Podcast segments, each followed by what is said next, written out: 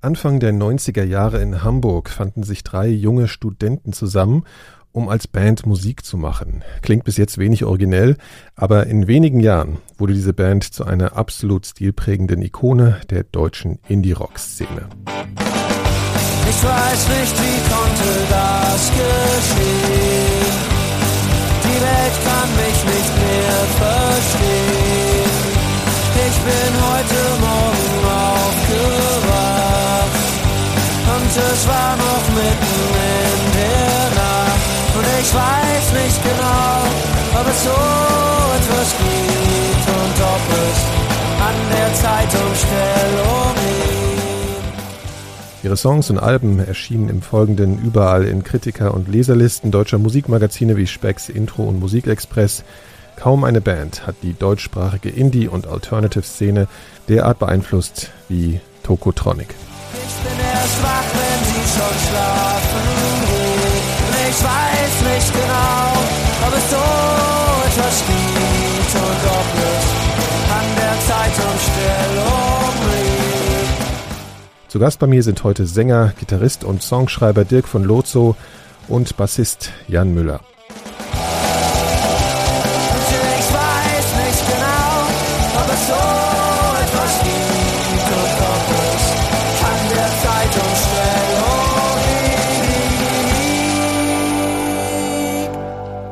Herzlich willkommen zu den Elementarfragen. Ich bin Nikolaus Seemack.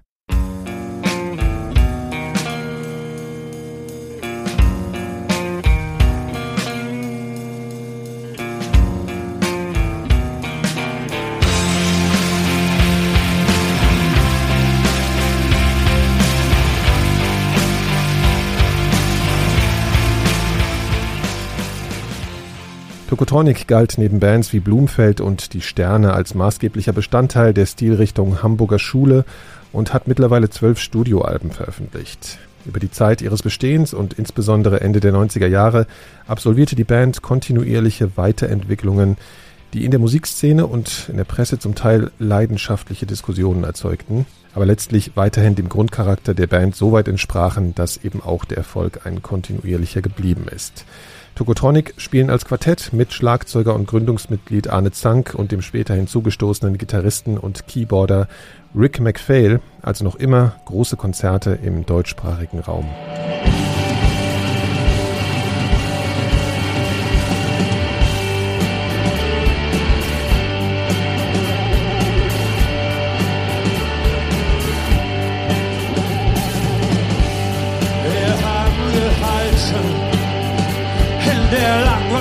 Landschaft der Welt.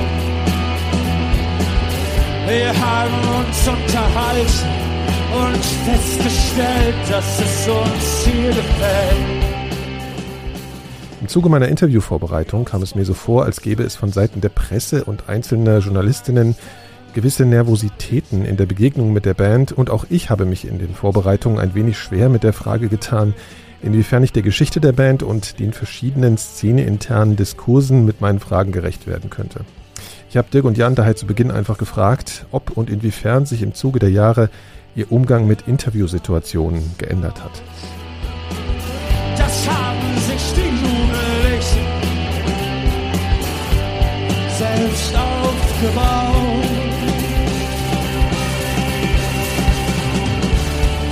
Let there be.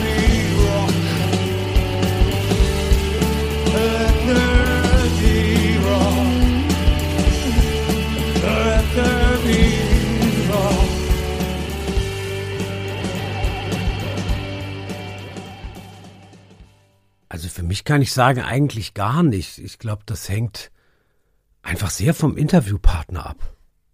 Ganz ehrlich, das ist so, ich fand, an sich finde ich das überhaupt kein Problem, Auskunft zu geben über das, was man macht, und auch in persönliche Bereiche oder so. Also ich habe da überhaupt keine Scheu oder bin da irgendwie gehemmt in der Hinsicht. Aber es hängt einfach davon ab, wer mit einem spricht, ob es irgendwie eine Art von Chemie gibt, dass man sich öffnet oder bereitwillig etwas von sich preisgibt oder so. So würde ich es für mich sagen. Ja, also Kann ich eigentlich unterschreiben, vielleicht bei mir war es dann noch so, dass in den ersten Jahren ich irgendwie gemerkt habe, dass es gar nicht so einfach ist, das zu äußern, was man eigentlich sagen will. Dass man merkt man erst. Das kommt natürlich noch dazu. Ja, dass manchmal hatte ich so dieses Gefühl, da hätten gar nicht, dass ich denke jetzt andere Fragen, aber dass ich mit mir selber unzufrieden war, und es ist natürlich auch eine spezielle Situation, in der wir sind. Wir machen ja die Interviews selten alleine, oft mit mehreren, und das finde ich ist jetzt vor allen Dingen in den letzten Jahren, stelle ich fest, dass man viele wirklich hochqualitative Interviews führen durfte und dass wir auch mittlerweile, glaube ich, ganz gut wissen, wie man sich gegenseitig ergänzen kann, wenn man nicht alleine Interviews führt. Ich frage das eigentlich so, weil ich irgendwie vermute, dass das auch zumindest am Anfang sich vielleicht manchmal wie so ein Risiko angefühlt hat, oder vielleicht auch gar nicht, vielleicht habt ihr darüber gar nicht nachgedacht, aber es ist ja sozusagen die Frage, was du jetzt auch schon andeutest, ne? Dass du eine Unzufriedenheit hast, weil du sagst jetzt, du hast eine Chemie, aber es ist ja nicht für euch, oder es ist ja nicht für den, der mit euch spricht sozusagen, eigentlich ist es ja für die Zuhörer, und dann hast du ja sozusagen, also dann, ich stelle mir das vor, wie jetzt hättest du eigentlich dauernd eine Metaebene oder im Kopf, wo du dich kontrollierst oder ja, oder? Naja, das hängt natürlich vom Medium ab, ob es jetzt ein Print-Interview ist oder ob es, und jetzt dieses Format Podcast gibt es ja noch nicht so lange. Denn wenn man vorher in einem Radio-Interview war, dann war es meistens für eine ganz kurze Zeit, also man ist in den Sender gekommen und dann war das irgendwie, dann wurde ein Stück von einem gespielt und dann waren da der oder die RadiomoderatorInnen und dann wurden da so 3-4 Fragen beantwortet, so ein bisschen pro forma. Das waren keine langen Gespräche in Radiosendern eigentlich. Ne? Das gibt es jetzt seit ein paar Jahren, dass man auch mal länger im Deutschlandfunk oder sowas, dass da auch mal dass man jetzt Gespräche, die unmittelbar so ausgestrahlt werden, wie man sie redet, für Zuhörerinnen und Zuhörer aufzeichnen und da miteinander nachhören kann, wie in dem Podcast, das gibt es ja noch nicht so lange. Und die Metaebene ist insofern, dass das Geschriebene dann verschriftlicht wurde, und gibt's einen stille Posteffekt. Also das kann man nicht leugnen. Und das hat man natürlich schon ein bisschen auch im Kopf. Zum Beispiel Ironie vermittelt sich ganz schlecht in diesen gesprochen natürlich schon, aber eben verschriftlicht dann.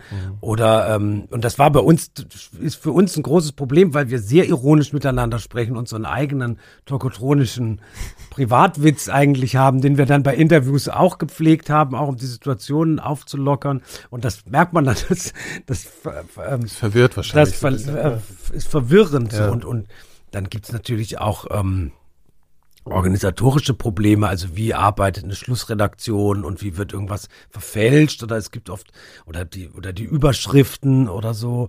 Na, das ist, wo man dann gar keinen Einfluss mehr darauf hat. Klar. Und als wir angefangen haben, erinnere ich mich, war es auch noch nicht üblich, Interviews gegenzulesen. Das ist auch eine Sache, die es erst so seit ungefähr 10, 15 Jahren. Macht ihr das mittlerweile? Also wollt ihr das? Aber oder? Auch eine sehr, also ich will das. Ich habe auch so eine echt unangenehme Kontrollsucht da entwickelt. Also es ist eine sehr unschöne und missliche Angelegenheit eigentlich, wenn man dann anfängt, da drin rumzuschreiben, weil es einfach sehr zeitintensiv auch werden kann. Und da muss ich auch mich mehr beherrschen in Zukunft. Ja. Also, weil ich habe eigentlich einfach den Begriff hier von Kontrollverlust stehen, ne? Also, weil man über die Jahre Dinge erzählt, auf die man sowieso dann immer wieder angesprochen wird und alles, also. Ja. Man sollte keinen Alkohol trinken während Interviews. Diese Erfahrung habe ich selbst schon am Mikrofon gemacht. Ja und nein, ich will mich da nicht festlegen. Also ihr habt weder jetzt eine akute Genervtheit von den Standard, ihr habt euch da irgendwie professionalisiert natürlich über die Jahre und kommt auch mit den kurzen, normalen, knackigen Interviews gut zurecht. Das gehört halt dazu, genervt eigentlich nicht, das hat man eigentlich nie, aber man merkt einfach, es ist oft, also das Ergebnis war oft, und zwar wirklich vollkommen unabhängig von dem Medium, also was für eine Zeitung oder Zeitschrift oder sowas, ob das eine qualitativ höher angesiedelte angeblich Zeitung ist, oder weil du bist einfach der Sache ausgeliefert und die Leute können sich so darstellen, wie du willst. Das liegt aber an dieser Verschriftlichung des Gesprochenen. Aber ich muss schon sagen, also unangenehme Erinnerung, du hast mir jetzt gerade erst in Erinnerung gerufen, so diese Radio-Interviews im Dudelfunk, die dann doch immer auf einer, wegen Reichweite sehr wichtig sind, und wir haben da vieles nicht gemacht, aber eben auch manches gemacht, und es gibt so einen gewissen Schlag von Radiomoderatoren, die einfach so eine extreme Zeitschere im Kopf haben, und du siehst es ihnen an, die werden nervös, wenn du einen Satz sprichst, der aus mehr als 2 Worten besteht, und neigen sehr zum Unterbrechen, und das ist schon eine unangenehme Erinnerung, weil man dann sich vorkommt, wie jetzt wurde man hier so reingejagt und dann aber auch gleich wieder raus, ja. Und dazwischen die Werbung und die Nachrichten, und am besten man nimmt eine Gitarre mit und singt den Verkehrsfunk vor, also das ist nicht so schön. Ja, das ist aber so ein bisschen, finde ich, im Bereich der Pflichtübung, oder? Ja. Man weiß, man muss das so machen, und das ist so, aber dass da jetzt keine, also tiefen Gespräche da gefordert sind und dann schlussendlich auch dabei rauskommen, ist einem, glaube ich, auch klar. Ja, aber es wird ja schon von einem gefordert, dass man so ein paar Sprüche rausklopft. Ja, Schlagfertigkeit eben, und so, glaube ich, da geht es da so ein bisschen. Und um Eigenwerbung, da muss man möglichst viel sagen, dass man jetzt das Album rausgebracht hat. Das käme ja jetzt. Das machen wir jetzt auch, ne? Also, machen wir jetzt auch. Kommt ja jetzt unsere Best-of. Am 21. Ja, nee, aber ich stelle mir das vor, dass diese Krise eigentlich irgendwann kommt. Also, dass man sozusagen eine erste Erfahrung mit Medien hat, dann wahrscheinlich eine Aufregung ist. Und wir schließen das Thema auch gleich. Aber trotzdem finde ich es erstaunlich, dass ihr sozusagen da so total eine Entspannung habt irgendwie. Also, gerade hinsichtlich jetzt gar nicht von so einer banalen Genervtheit, dass man sowas halt eben tun muss, sondern eben aufgrund von so einem, naja, über die Kontrolle über das eigene Selbst, auch wenn es um Dinge geht, die mit einem selbst einfach zu tun haben, was einfach... Ja, erstmal ist es ja... Schon, Entschuldigung. Nee, erstmal ist ja ganz toll, fällt mir nur gerade ein, deshalb schon meine Unterbrechung, dass sich Leute für das interessieren, was man tut. Also das ist ja erstmal... Man fühlt sich ja schon erstmal wahrgenommen und geschmeichelt. Deshalb haben die Leute, die einen interviewen, bei mir grundsätzlich erstmal einen Vertrauensvorschuss, weil sie haben sich ja... Die wenigsten wurden gezwungen, glaube ich, und sie haben sich ja dazu entschieden und sich für einen interessiert, und das... ist ja erstmal was Positives. Es ist wirklich sehr, sehr schwer, Interviews zu führen, also von der Seite, von der JournalistInnen-Seite. Es ist nicht so leicht. Und es ist nicht so leicht. Und es war auch bestimmt immer mit uns nicht so leicht, weil ich glaube, da ist natürlich, also es ist auch ungleich verteilt. Meistens sind da 2, wenn nicht gar 4 und gegen einen oder eine. Und da ist schon auch eine gewisse Frontenbildung, weil wir immer auch eine Gang sind natürlich. Und eben, wie ich schon sagte, da gibt's diese Privatwitze und dieses gegenseitige Erkennen und Einverstehen. Also da ist auch die Kriterien, wann wir eine Journalistin oder einen Journalisten super finden, sind auch nicht so ganz klar. Also selbst wenn man die wüsste, könnte jemand, der uns interviewt, das nicht wissen. Also man muss schon dazu sagen, das ist auch nicht ganz einfach. Und wenn man selber auch mal Interviews geführt hat mit jemandem, dann weiß man, wie schwierig das ist. Und vor allem, wie schwierig es ist, das auch zu verschriftlichen. Das ist der Punkt, um den es mir hauptsächlich ging, weil eben immer was verloren geht. Und es ist einfach was anderes als ein Gespräch. Und das finde ich aber jetzt bei Podcasts, ist das Problem ein bisschen gelöst. Ne? Ja, dass man längere Gespräche hat. Weil es nicht so ein Zeitkorsett gibt oder so. Genau, sowas, ne? Weil man längere Gespräche hat und weil man eben wirklich die Leute reden hört. Man hat ja oft auch das Problem, ich weiß nicht, ob das ein deutsches Phänomen ist, woanders bestimmt genauso, ist die Banalisierung. Man sagt was und es wird allgemein von der Redaktion als zu komplex wahrgenommen oder zu verspult oder verquast oder sonst was. Und dann wird das irgendwie banalisiert. Und das ist natürlich immer die größte Gefahr. Weil dann ist also das verfälscht ja am meisten, wenn Leute denken, ja, das können wir ein bisschen einfacher ausdrücken, das schadet jetzt nichts, dann ist die Verfälschung viel größer, als wenn ein ganz anderer Satz da stehen würde. Ja. Ich habe mir natürlich in der Vorbereitung einfach so ein paar Interviews angeguckt, auch so kurze PR-Nummern und so. Und ich hatte irgendwie den Eindruck, dass viele Leute, die euch treffen, von vornherein so ein Gefühl von Einschüchterung haben, dass sie sich eingeschüchtert fühlen. Das klingt jetzt so eine große. Gut, danke, nächste Frage. Das ist auch richtig so. Ja. Nee, aber das ist ja schon irgendwie ganz interessant, weil das, glaube ich, ganz viel mit sowieso dem Bild, was jetzt auch vielleicht gerade in den 90ern oder so irgendwie entstanden ist oder so, zu tun hat. Also bemerkt ihr das? Also habt ihr den Eindruck, dass Presseleute bei euch überraschend oft so eine gewisse Sorge, Angst, Scheu haben, irgendwas gerecht werden zu müssen, was ihr als Künstler ausstrahlt? Ich glaube, viele fühlen sich überfordert. Das ist so, also mir fällt auf, dass unsere Musik aus gutem Grund bestimmt auch oft sehr mit dem Fokus auf die Texte rezipiert wird. Und ich glaube, dass viele Journalistinnen und Journalisten, die das einschüchtert. Und also manchmal denke ich so, tun die mir leid, wenn die da mit so dicken Notizblöcken voller Anstreichungen da ankommen. Und ja, aber das kann schon sein. Es gibt, glaube ich, auch ganz banale Gründe. Als wir angefangen haben mit der Band, habe ich es nicht so empfunden. Da fand ich eigentlich die Präsenz der Journalisten, meistens waren es Männer, einschüchternd. Also wenn das Leute waren, deren Sachen man schon gelesen hat, wenn sie zum Beispiel für Spex oder Musikmagazine geschrieben haben, die man selber auch schon gelesen hat als Teenager und man kannte deren, dann wusste man, das waren irgendwie auch Koryphäen ihres Fachs und so, wie berühmte Literaturkritiker oder sowas ähnliches. Und es hat sich einfach ein bisschen gewandelt, weil wir jetzt viel älter sind und sehr viele Leute, die uns interviewen, das war vielleicht so eine Sollbruchstelle um die Mitte der Nullerjahre oder so, dann doch wesentlich jünger sind als wir. Und ich glaube, dann haben die oft so eine gewisse Ehrfurcht oder oft sind es auch Leute, die ihren ersten großen Artikel für eine Tageszeitung schreiben oder so. Ich kenne diese Situation, kommt auch nicht so selten vor und dann ja, gehemmt sind oder das oder die werden dann dahin geschickt oder sie sind gerade so in so einem Zwischenstatus zwischen PraktikantInnen oder fangen dann schon an zu schreiben. Also das habe ich so festgestellt.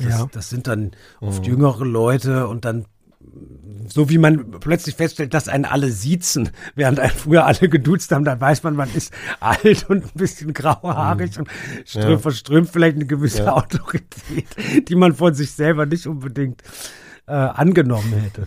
Aber was ich total positiv finde, für uns ist es natürlich Zeitverschwendung, es ist ja auch schon öfter mal vorgekommen, dass sich so Hochstapler reingeschmuggelt haben. Also es können entweder Leute sein, entweder sind das Fans von unserer Musik, die aber einfach überhaupt keine Journalisten sind und nur vorgeben, Interview zu geben, oder auch Leute, die gern Journalisten wären, aber das auch gar nicht stimmt, wo man schon weiß, wenn die Tür verlassen, dann weiß man schon, da wird nie ein Artikel erscheinen. Aha. Und ich kann mich noch an diesen einen Journalisten erinnern, das war, glaube ich, in Hameln, der vor einem Konzert uns interviewt, wirklich von unserer Band und von Tuten und Blasen, keine Ahnung, aber mit einem sehr großen Selbstbewusstsein. Und die Show heute, ich nehme an, halt Playback, wie immer. Und er hat nur eine bizarre Frage nach der anderen gestellt. Und also es sind aber wenig. Kam dann was bei raus oder ist da nichts erschienen? Aber meinst du nicht, das ist so ein bisschen Lokalredaktion? Also der war ein Hochstapler. Ja, ich dachte, das ist so der berüchtigte Lokalreporter, der auch möglich zur Kaninchenschau und dann zum Tocotronic-Konzert und vielleicht auch. Also immerhin fand das Konzert in der Hamelner Sumpfblume statt. Das klingt schon so ein bisschen. Dein Gedächtnis ist ja phänomenal. Das ist wirklich so, ja. Sumpfblume. Ja, Dirk kann sich das alles merken. Genau, aber die Hochstaplerquote ist, glaube ich, bei den Journalisten geringer als bei den Fotografen. Aber gut, ich will den Eindruck habe ich allerdings auch, dass da eine nicht zu unterschätzender Prozentsatz an HochstaplerInnen dabei ist, den Eindruck teile ich. Aber das ist ja irgendwie was man ganz schön findet, weil diesen Eindruck der Hochstapelei, manchmal hat man den ja auch immer noch, weil wir haben ja alle vier keine Ausbildung genossen, sondern haben uns das selber beigebracht. Und ich wollte gerade sagen, auch wir sind ja nicht ganz fern. Kann man das auch umkehren. Auch uns kann man ja untergenommen. Ja, deshalb habe ich das ja auch eben als positiv herausgestellt. Ja. Ich finde das schon schön, dass diese Welt, obwohl wir jetzt bei der großen Plattenfirma sind, dass sie doch noch, dass es noch so eine Durchlässigkeit ist, dass Leute sich mit so einem gewissen Pfiff da Zutritt verschaffen können. Ich musste nämlich an ein Interview denken, von dem habe ich dir, glaube ich, auch schon mal erzählt, Jan. Das war, glaube ich, beim Berlin-Festival irgendwann, als es noch im Tempelhofer Feld war. Und die erste Frage, oder es war gar keine Frage, es war so eine Voransprache von diesem Typ, der auch so ein bisschen nervös wirkte, vielleicht erinnert ihr euch sogar wahrscheinlich nicht, aber der sagte, dass das ja schon schwierig jetzt für ihn wäre, weil ihr seid ja so Intellektuelle. Ja, und dann habt ihr halt sozusagen beide eigentlich so ein bisschen konsterniert geguckt und irgendwie versucht, so diesen Begriff gleich mal ein bisschen loszuwerden. Das hat ihn, glaube ich, ich glaube, das war auch, also einmal wegen dem Begriff und dann auch, um ihn so ein bisschen zu beruhigen. Und ich glaube, also was man um das mal zu spiegeln als Mensch, der euch interviewt, vorher vielleicht spüren kann, ist, dass man diesen ganzen, na klar, auch diese ganze 90er Jahre oder einfach diese, du hast ja auch gesagt, dass es irgendwie bei den 2000er vielleicht so ein Kipppunkt gab oder so, dass es halt so wahnsinnig viel Zuschreibung auf euch gibt, ja, dass es so eine verkopfte, so eine komplexe, so eine eben auf die Texte zugeschriebene Sache gibt und dass man sich geradezu genötigt fühlt, wenn man eigentlich naiv auf euch zugeht, sich mit dem Werk in so einer Intensität auseinanderzusetzen, dass es dem Werk gerecht wird, ja, und ich hatte den Eindruck, dass ihr vielleicht das auch so wahrnehmt, dass das bei euch besonders ausgeprägt ist. Das war jetzt so meine Vermutung, die hinter der Frage steckte. Also ich glaube, das liegt daran, dass es uns schon ziemlich lange gibt. Das ist ja ungewöhnlich für eine Band, dass eine Band über 25 Jahre in der gleichen Besetzung existiert und ganz regelmäßig Alben herausbringt, alle 2 oder 3 oder 3,5 Jahre, aber spielt ja keine Rolle, aber das, also jedenfalls ist immer weiter existiert und das nötigt einem natürlich einen gewissen Respekt ab und zu Recht. Also weil es ist ja auch toll, dass es das gibt, dass dieses Werk, wenn man es so nennen will, fortgeschrieben wird. Und wie gesagt, dann, was ich vorhin meinte, manches ist ganz simpel, wenn dann Leute dazukommen, die dann doch wesentlich jünger, sagen wir 15 Jahre oder so, jünger oder 20 Jahre sind als wir, dann haben die natürlich diesen Berg irgendwie so vor sich und sehen, das ist so. Das wird aber bei anderen Bands, die es ähnlich lange gibt oder noch länger gibt, wir würden jetzt Bands wie die Einstürzende Neubauten oder sowas einfallen, da wird das nicht ganz unähnlich sein. Und ich glaube, diese Fixiertheit auf Texte ist ein sehr deutsches Phänomen. Das gibt es halt einfach in Amerika oder England nicht so. Also auch. Aber bei Bob Dylan oder so. Ja, da gibt es das vielleicht, ja. Also es ist interessant, wenn wir mit Rick darüber reden, über Texte, zum Beispiel der als Amerikaner bei uns ja mitspielt, der sagt, er würde nie die Texte, also auch bei englischsprachigen Texten nie so auf die Texte achten wie wie hier auf die Texte geachtet wird und so. Bob Dylan ist bestimmt eine Ausnahme, ja.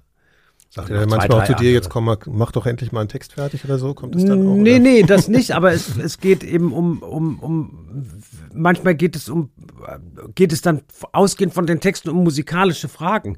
Wie soll das sein? Wie soll das sein? Und wenn ich dann sage, naja, das hat schon mit dem Text was zu tun, dass das so und so ist, das will ich jetzt zu sehr ins Detail gehen, dann würde er sagen, ach so, stimmt ja, da habe ich überhaupt nicht drauf geachtet, weil das ist was mich grundsätzlich überhaupt nicht interessiert. Und dann ist man natürlich erstmal gekränkt, wie, was die interessieren, meine Texte. Und dann sage ich, mich interessieren die aber auch bei, und jetzt würde ich so weit gehen zu sagen, dass ich sage, bei Bob Dylan nicht. Mhm. So. Aber das stimmt natürlich nicht, da interessieren sich sehr viele Leute. Das ist ja ein Spezialfall natürlich auch genau. Aber ich glaube, es ist eine andere Wahrnehmung, es ist ein sehr deutsches Phänomen, dass man auf den lyrischen Gehalt des Liedes achtet. Auf den, glaube ich. Denke ich auch. Ich glaube, die Stimmung ist schon immer wichtig.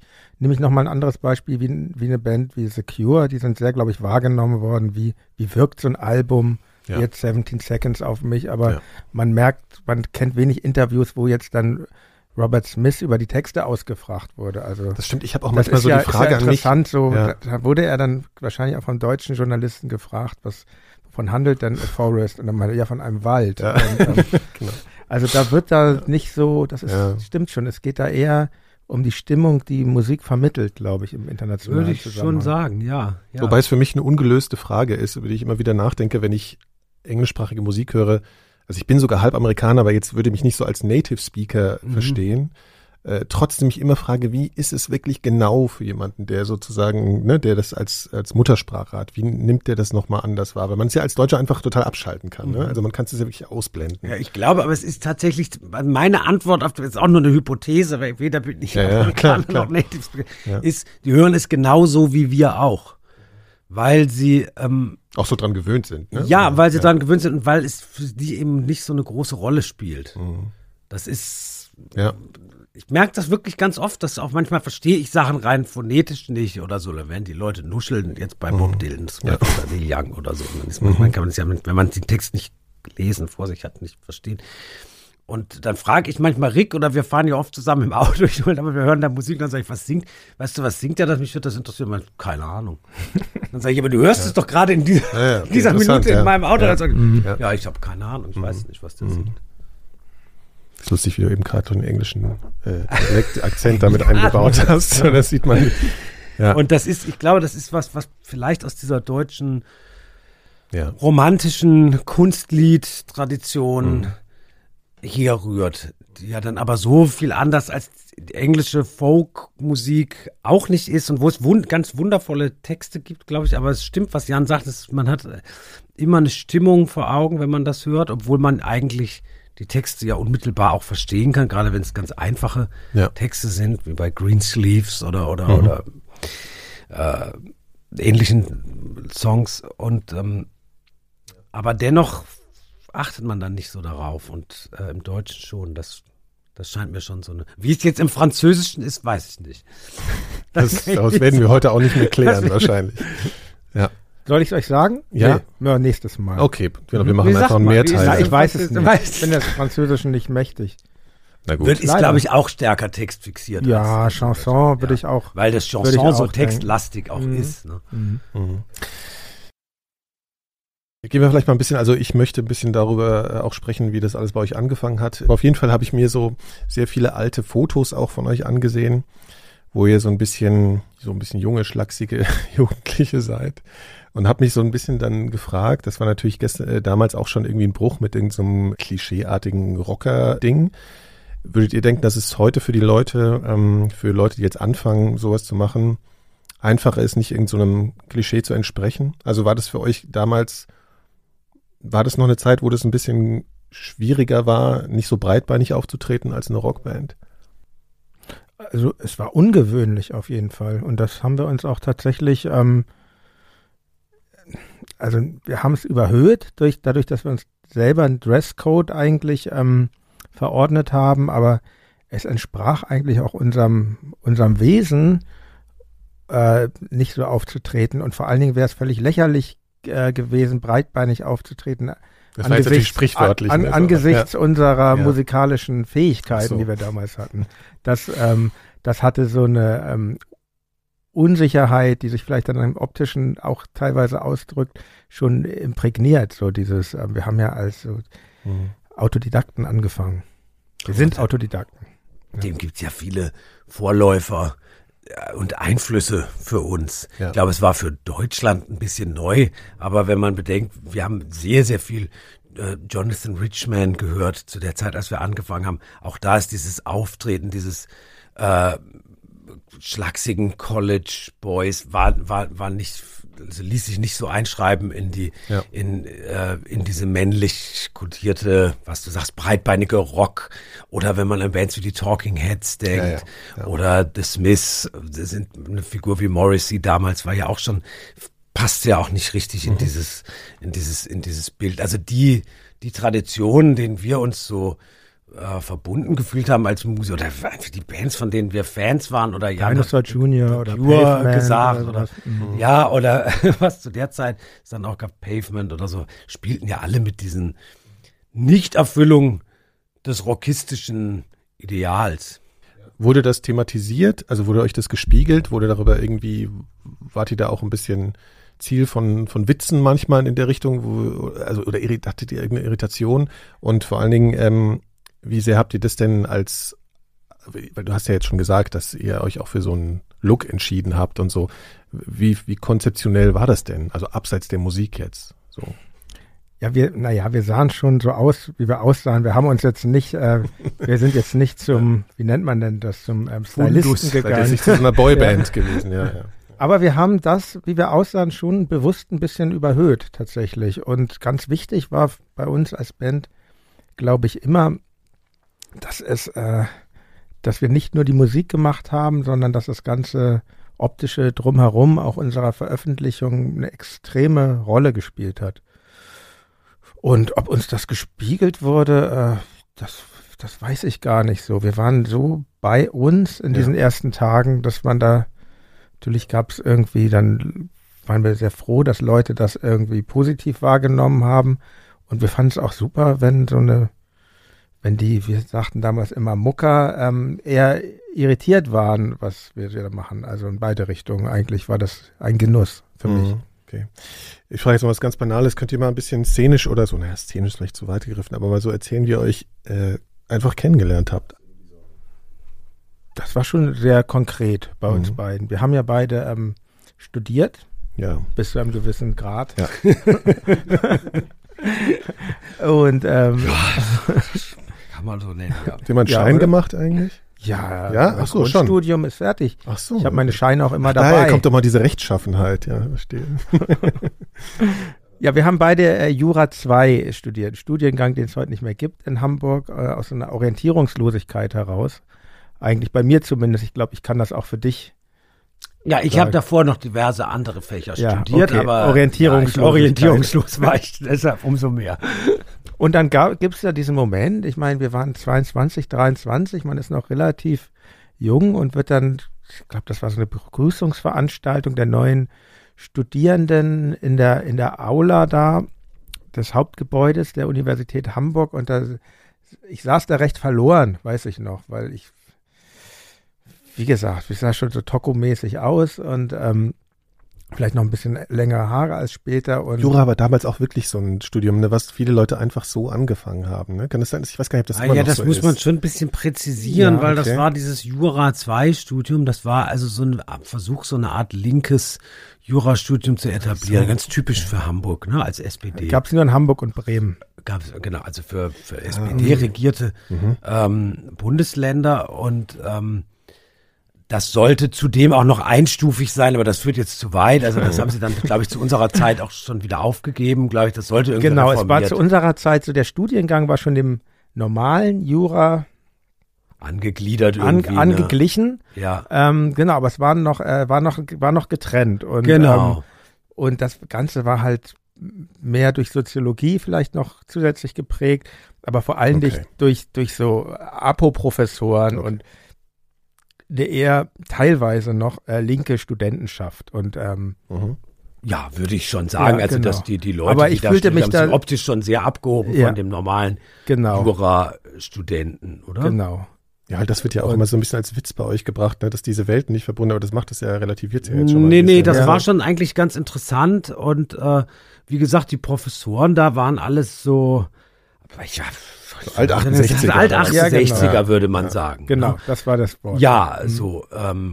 Und also wie man sie eher so bei Soziologie oder Ähnlichem erwarten würde. Ne? Das war so ein bisschen, alles so ein bisschen Typ Klaus-Teweleit. Mit Haltung, einer bestimmten Haltung. Ja, schon. Und aber trotzdem war es natürlich total kompliziert und wir haben uns auch nicht wirklich dafür interessiert, aber dann waren wir da in dieser Orientierungseinheit und ich weiß noch, dass wir beide statt irgendwelcher Taschen oder Rucksäcke, wie sie ja Studierende gerne tragen, hatten wir beide Plastiktüten. Also wir sahen schon so das Erkennungszeichen. Ja, genau. Wir hatten beide Plastiktüten und wir hatten beide Trainingsjacken. Wir hatten beide Trainingsjacken an und beide hatten Plastiktüten, wo eben ein Block, Notizblock und Gulli und irgendwie sowas drin war. Eine Fanta auch noch. Und noch eine Fanta, vielleicht auch noch eine Fanta.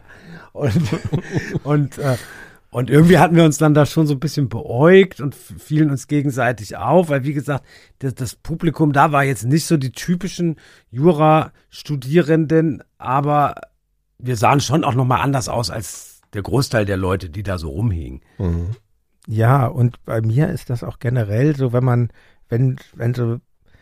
so Leute mit ähnlicher Haltung zusammenkommen, dann habe ich sehr schnell so ein Distinktionsinstinkt und ich spürte irgendwie, dass Dirk da vermutlich einen ähnlichen Instinkt hat und so kam die Plastiktüte halt. Ja, klar. Und so, die Plastiktüte, es war ja damals schon ein fuck off Öko-Statement und wir hatten dann auch sehr schnell den Ruf weg. Da waren auch nette Leute, das muss ich mal dazu sagen. Ne? Das ist jetzt nicht so, dass wir die alle blöd fanden, aber wir waren trotzdem sehr schnell die beiden mit den Plastiktüten. Ne? Und das, das habt ihr durchgezogen, so. Ja, das war schon natürlich. So. Okay, ja. Und ich habe mir dann keine Ledertasche gekauft. Hat ja auch einen praktischen Aspekt in der ganzen Nummer. Ja, okay. Mhm. Ja, es muss schon unpraktisch sein, bis zu einem gewissen Grad. Okay. Und da haben wir wirklich dann sehr schnell uns kennengelernt und auch die Band eigentlich ich würde fast sagen, im Hörsaal gegründet. Also viele frühe Lieder waren dann erst so Skizzen von Dirk, denn wenn der Professor da vorne redete, man, guck mal, hier habe ich, das ist ein Song, aber es ist jetzt eine Skizze, ne? Und das, weiß ich noch, das war dann der Song, ich möchte Teil einer Jugendbewegung sein, die Dirk da mit so comicartigen Diagrammen das hat uns halt auch immer fasziniert. Man muss auch dazu, dass es so die Zeit war, Anfang der 90er, als so Merve. Ja, so verspulte Theorie nach Deutschland schwappte, so in den 80er Jahren, späten 80er Jahren. Wo man sehr oft, wenn man in solchen Merve-Büchern von, ich weiß nicht, was das dann ist, Deleuze oder ähnlichem, sieht man zusätzlich zu den Texten so komisch verspulte Diagramme. Ne? Oder bei Lacan gibt es sowas, glaube ich, auch. Und das hat uns eben fasziniert, weil das natürlich so anknüpft an Dada oder surrealistische, wo es auch solch diese Art Diagramme oder seltsamen, wie nennt man das, Mechaniken und sowas, wie nennt man sowas, Risszeichnungen oder so ein Zeug. Ja. Und das so konzeptionelle. Genau. Weil ich mich gerade gefragt habe, wie ist denn die Zeichnung dieses? Ja, also ich sage das nur deshalb, damit klar wird, dass es keine Noten waren. Ne? Also es war kein Stück, war nicht auf Notenpapier geschrieben, sondern eben in Blöcke und Textblöcke und wie so eine Art alternative Notation.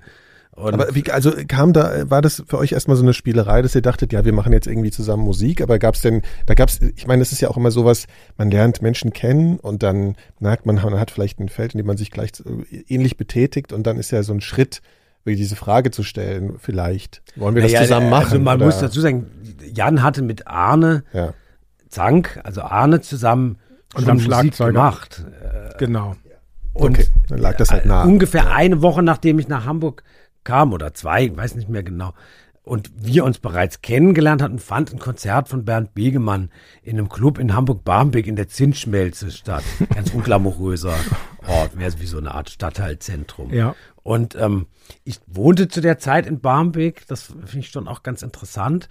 Und bin da hingelaufen und war total aufgeregt, jetzt treffe ich Jan und den kannte ich ja noch nicht so und das ist mein neuer Freund, also so fühlte sich das wirklich an und jetzt stellt er mir auch noch seinen besten Freund vor und dann sah ich Arne und war sofort, also schockverliebt kann man eigentlich sagen, weil Arne natürlich dieses Outfit von uns allen fast so ein bisschen auf die Spitze getrieben hatte, dadurch, dass er noch eine Hornbrille trug und so eine ganz besonders komisch farbige Trainingsjacke, weiß ich jetzt nicht mehr. Grelles Gelb. Kanarienvogelhaft. Und dazu ein Polohemd und so. Also der hatte dieses Outfit irgendwie nochmal krasser perfektioniert. Ja. Und ich, wie gesagt, ich war schockverliebt und das war für mich so, dass ich weiß noch, als ich dann zurücklief nach Hause, dachte ich, das ist das Glück meines Lebens, dass ich diese zwei Leute kennengelernt habe, weil die sind so irre und die sind aber auch viel weiter vorne, als ich ja aus der Provinz kam und ich habe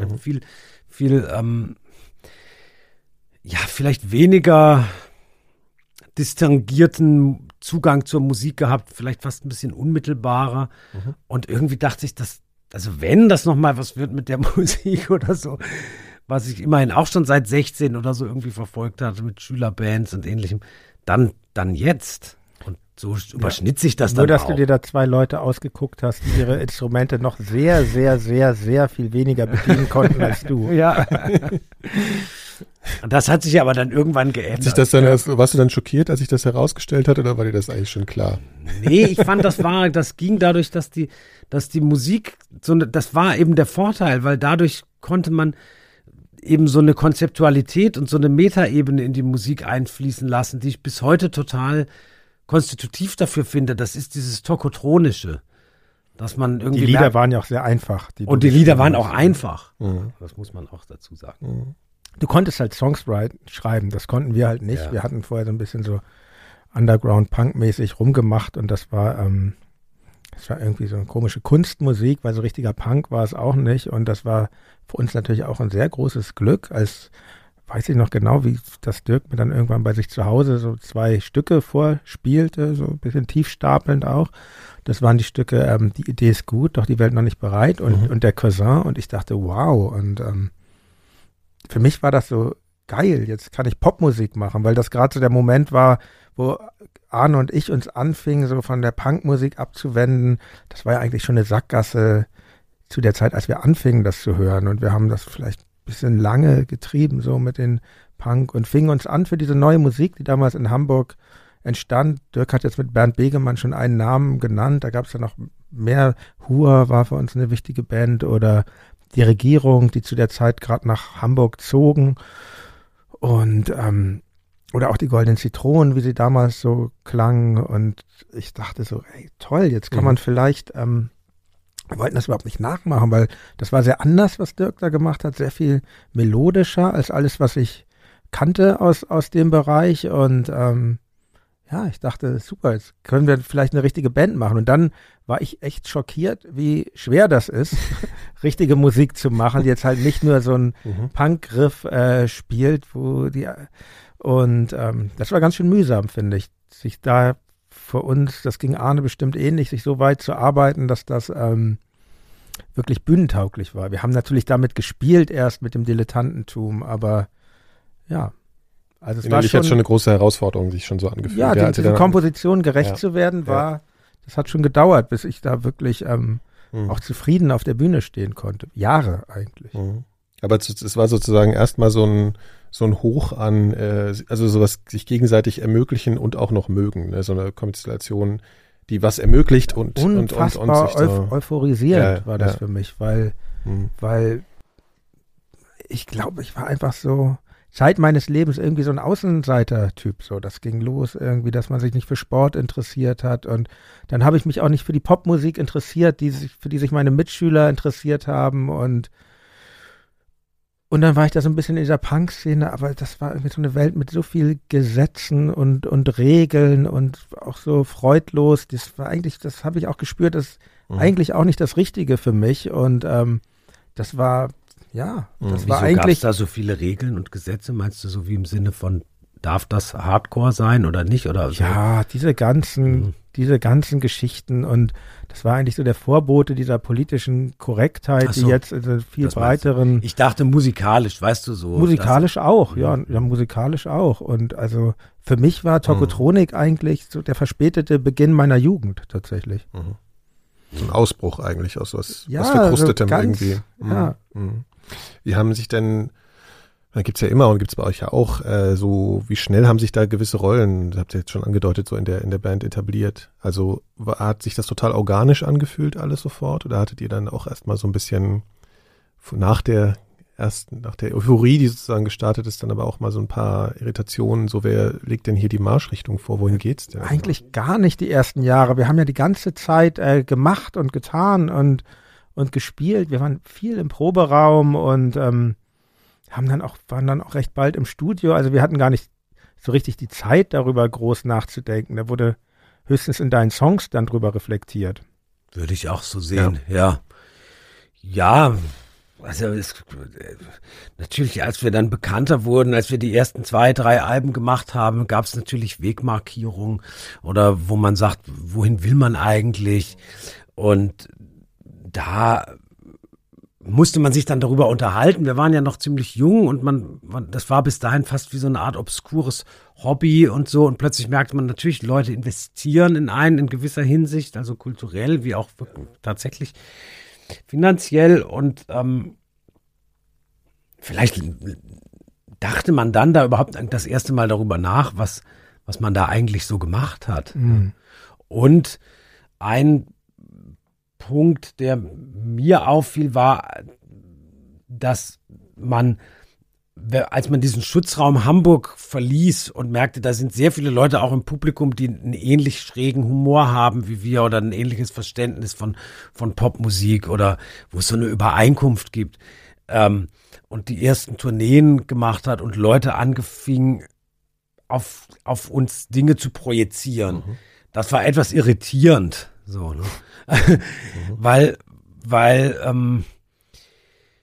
man dann auch plötzlich das Gefühl hatte, okay, man muss den Leuten aber einen guten Abend bereiten, das ist ein Konzert und die haben dafür gezahlt und so. Und ich glaube, das war schon mal in einem Interview irgendwie den Begriff Dienstleistung. Da ja, ne, es war jetzt ist es völlig anders, aber die ersten Jahre war das gar nicht so leicht zu verstehen, was ist das eigentlich für ein Mechanismus. Es ist ja auch völlig normal, dass Leute dann zum Konzert kommen und Fans von einem sind und dann irgendwie vielleicht idolisieren. Oder da gab es schon Unbehagen von unserer Seite. Oder auf einen projizieren oder so. Oder eben zum Beispiel, ich weiß noch, dass das ein großes Thema war, dass bei vielen Konzerten unsere Lieder mitgesungen wurden. Ja. In den ersten Jahren. Natürlich, weil sie auch total einfach und mitsingbar waren und auch lustig und irgendwie und melodiös. Mhm. Und das fühlte sich für uns aber dann oft so an, ein bisschen wie so, als sei man so eine Tanzkapelle auf der Abi-Party oder so. Ne? Also das meint Dienst. So was Banalisierendes oder was? Ja, oder? Vielleicht so ein bisschen was Banalisierendes. Ja. Und natürlich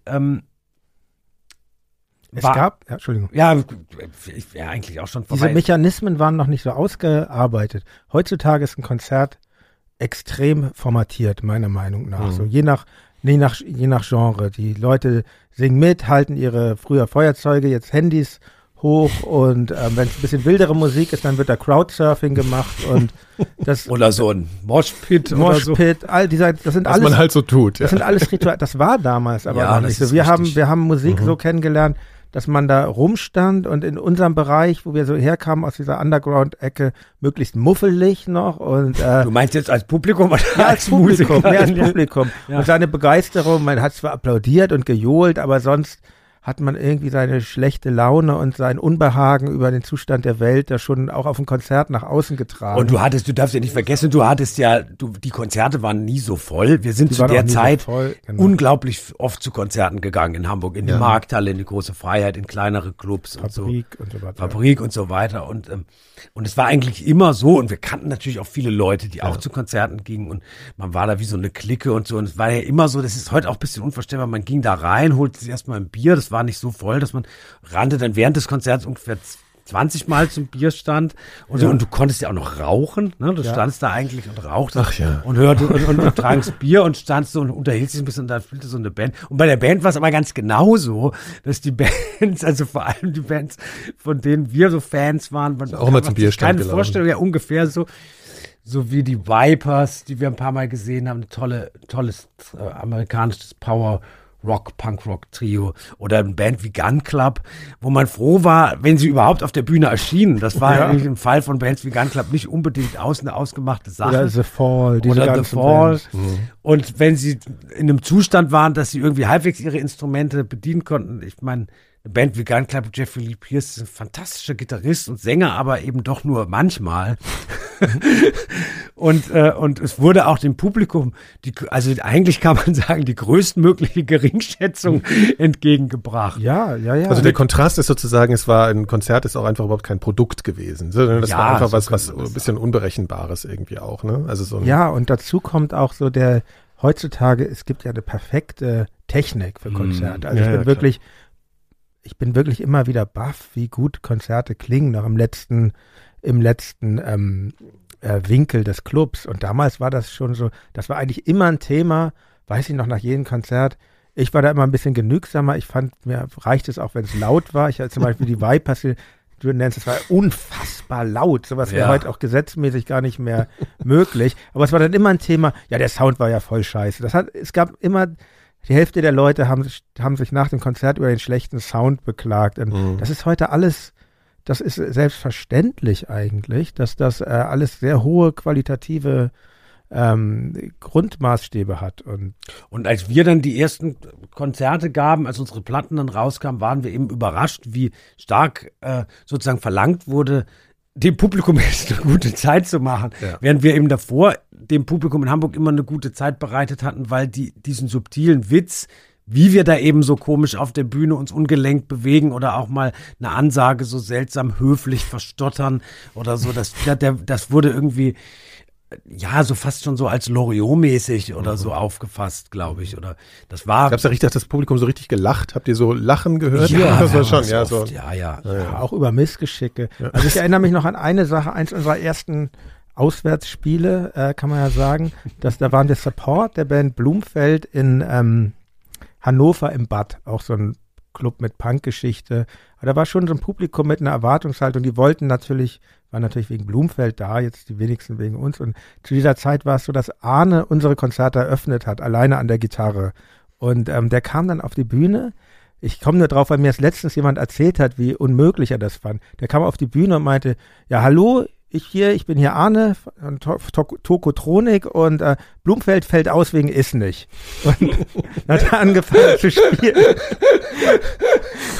Da sind wohl wirklich Leute gegangen, dann, weil sie diese Ironie nicht verstanden Blumfeld haben. Auch sauer auf euch dann? Oder haben die das ertragen können? Das, ja. Nee, da muss wirklich sagen, diese ganze Hamburger Musikszene, die ja auch wirklich viel mehr Erfahrung hatte, die hat uns da sehr, damals eher als Kuriosum, sehr wohlgesonnen aufgenommen. Und ja, schon ganz früh. Ne? Ich weiß noch, dass wir hatten ein Konzert im Karmas oder in ähnlichen Kaschemme und dann hatte Jochen das gesehen von Blumfeld und musste ich gleich einen Satz auf seiner Platte damals aufzunehmen, Platte L'État et moi singen und so. Also das war sehr integrativ in so eine Richtung, dass man sagt, so hier muss immer unbedingt ein Austausch stattfinden und eben, dass man als Vorband mitgenommen wurde und so.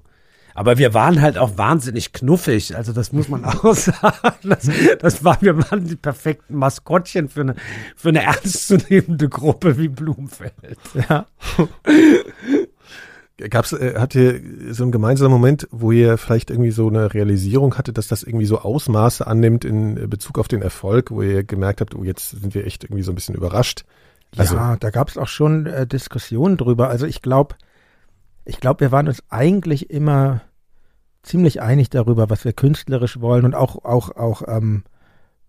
wo man hin möchte. Aber so der Weg dahin, da musste man sich erstmal finden und auch Menschen sind unterschiedlich, auch wir drei damals in der Band natürlich und was den Geschmack betrifft und so. Also klar, da mussten wir das erstmal dann nochmal neu kennenlernen und merken, klar, erst verknallt man sich so ineinander, aber dann kommt auch für sowas wie eine Band, Alltag will ich nicht sagen, das gibt's ja eigentlich nicht bei einer Band, aber so die Realität ins Spiel und das ist schon eine Aufgabe, dann irgendwie gut aufeinander Acht zu geben und auch irgendwie jetzt nicht, ja zu wissen, wie machen wir das so, dass es für alle gut ist. Ja. Ja, aber man muss auch dazu sagen, dass diese Zeit für Underground-Musik auch immer noch wahnsinnig regelbehaftet war.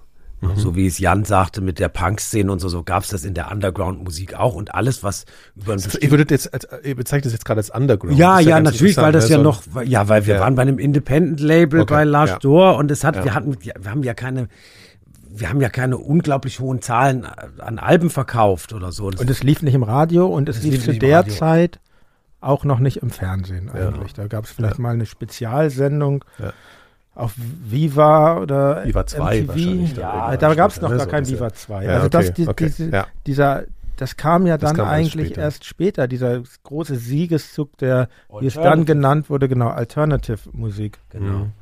Aber Alternative eher so der Begriff, den ihr dann benutzt habt als Independent? Ja, Alternative oder so war eigentlich immer ein Begriff, das war ja so ein Schimpfwort für viele Menschen. Ich fand es ganz witzig eigentlich. Wir haben uns selber eigentlich damals immer als Rock-Pop-Band bezeichnet. Ja, weil die so auch so ein Witz aus diesem Genre. Das Alternative war dann auch so ein Marketing-Begriff. Ne? Ja. Und natürlich, eine der ersten Regeln in diesem Bereich ist, du darfst nicht erfolgreich sein, sonst setzt du deine Credibility aufs Spiel. Ausverkauf. Ja, genau. Und das war damals noch so. Also, ja, aber deswegen frage ich ja. Also, das ist aber. Also, wenn du zum Beispiel die Geschichte siehst, zum Beispiel, wir sind, das würden die sagen, oder die Leute, die auch maßgeblich beteiligt waren, entdeckt worden von der Musikzeitschrift Spex. Das stimmt nicht, aber egal. Es war der erste Artikel, der da überregional erschien und so.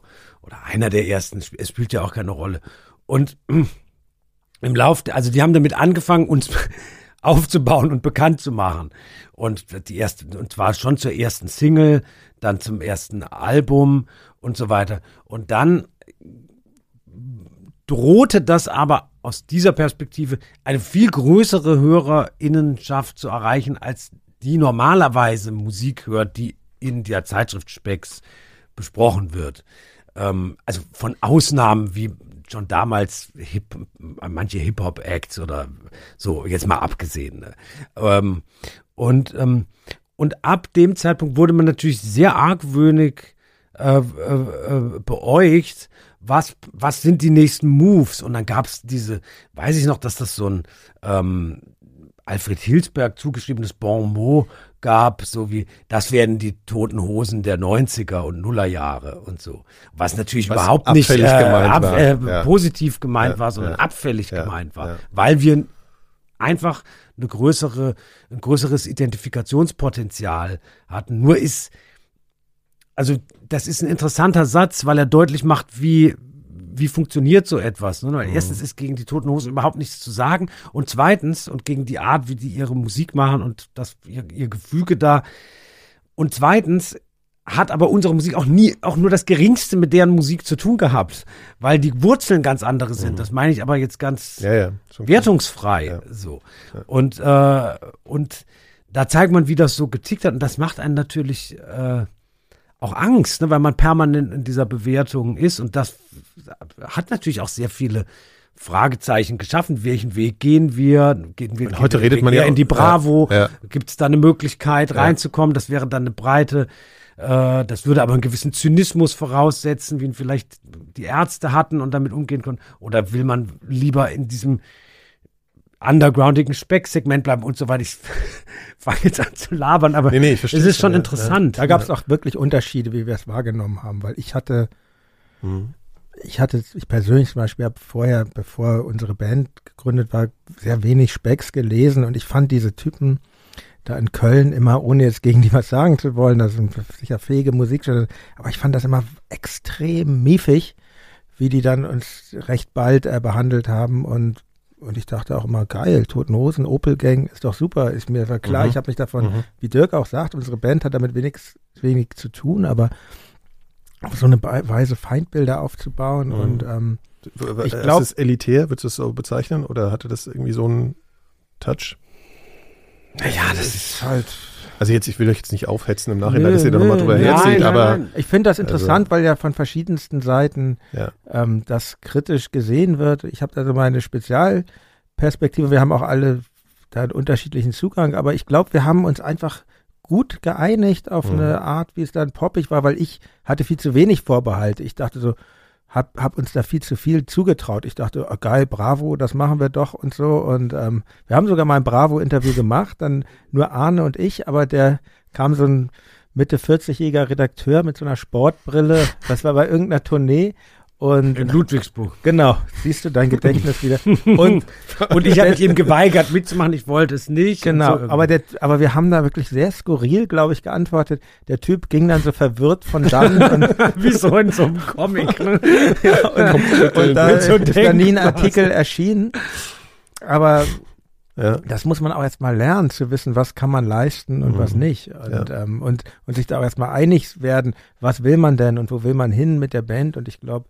Wir haben dann einen okayen Weg gefunden und da muss ich noch zu Ende sagen, uns kam wirklich sehr das Musikfernsehen zugute. Das war jetzt auch nicht das, worauf wir so total standen, aber da hatte man den Filter, man konnte Videoclips machen, die uns genauso gezeigt haben, wie wir uns darstellen wollten. Das haben wir nun selber in Auftrag gegeben und ein Bild in die Welt transportieren, das eben nicht so stumpf ist, wie das in der Bravo. Also ich habe auch als Kind Jugendlicher keine Bravo gelesen, weil ich das immer total dumm fand.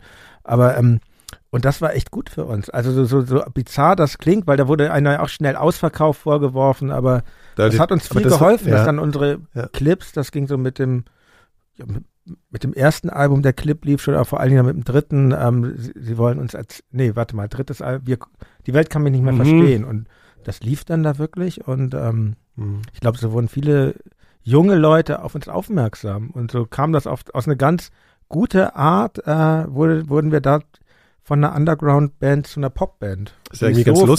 Das ist ja auch ganz lustig, wenn man heute, denkt man ja, die Leute haben, oder die Künstlerjunge haben ganz viel selbst in der Hand, weil sie sich so selbst darstellen können auf YouTube und das so unter Kontrolle haben, und das wäre sozusagen das Pendant dazu, nur dass ihr sozusagen richtige Sender da hattet, die das sozusagen übernommen. Also war das schon, also weil wir es vorhin mit Kontrolle gerade in der Außendarstellung haben, waren diese Videos waren für euch so eine Sache, wo ihr gesagt habt, da haben wir es halt einfach im Griff, ne? So können wir jetzt einfach, das ist das, wie wir. Naja, da sind wir wieder wollen. bei der Diskussion mit der Kontrolle und mit den Interviews und der Verschriftlichung der Interviews und so. Und natürlich hat man Angst vor Missverständnissen.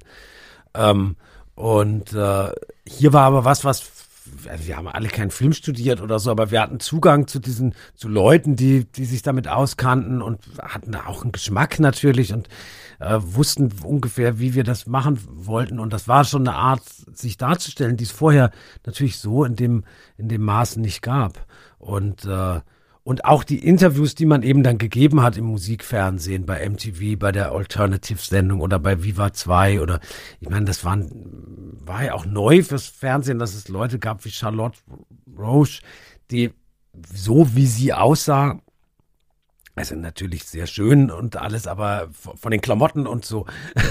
Das mit Konventionen gebrochen hat. Ja, mit Konventionen gebrochen hat, und da so eine Musiksendung, weil das gab es einfach vorher nicht. Und man konnte sich dann da ja auch so darstellen, wie man ist. Und die Leute sahen einen ja auch so, wie man ist. Jedenfalls mehr oder weniger natürlich. Weil was ich daran wirklich interessant finde, aber das ist, glaube ich, das, was ich am Anfang auch so ein bisschen meinte, ist, also wenn man dieses Interview mit Charlotte Roche, kann man auch immer noch auf YouTube sehen, wo ihr da zusammen Schnitzel esst oder irgendwie so oder irgendwas esst, und habt eigentlich eine total entspannte Situation, die auch völlig unprätentiös ist, und gleichzeitig habt ihr jetzt ja schon von dieser Spex-Nummer geredet.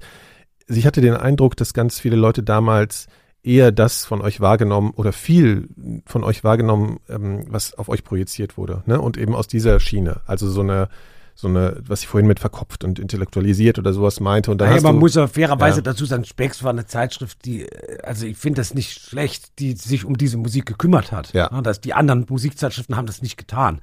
Die gab es da nicht, oder in denen kamen wir da nicht vor. Also das muss man schon immer sagen, das ist eine zweischneidige Sache. Ja, auf jeden Fall. Absolut. Ich meinte das ja nur auch im Hinblick darauf, wie man da, dass man, dass da Menschen saßen, die sehr, es ist sehr autoritär. Genau, sehr autoritär strukturiert. Ja, das ist sehr autoritär. Und das widersprach allen, worauf wir Bock hatten. Ja. So. Aber natürlich über Musik informiert haben wir uns zu der Zeit schon hauptsächlich über Zeitschriften wie die Spex. Aber man hat zeitgleich gesehen, dass das in England, wo es dann jede Woche in NME und in Melody Maker gab, dass da viel lockerer über Popmusik berichtet wurde. So. Also, aber natürlich auch in so einem gewissen Boulevardstil, da ging es um Klatsch und Tratsch eigentlich. Ja, klar, aber das war... Das heißt, da ging es ja jetzt bei Spex gerade nicht so drum. Nein, meine ich ja, das meine ich ja mit lockerer. Trotzdem waren das ja, also sowas gab es ja in Deutschland nie. Ja. Also, ist ja nicht wie die Bravo, sondern da waren ja schon... Da ist so was Reaktionäres drin, oder? Also das ist so ein bisschen meine Wahrnehmung auch gewesen. Was?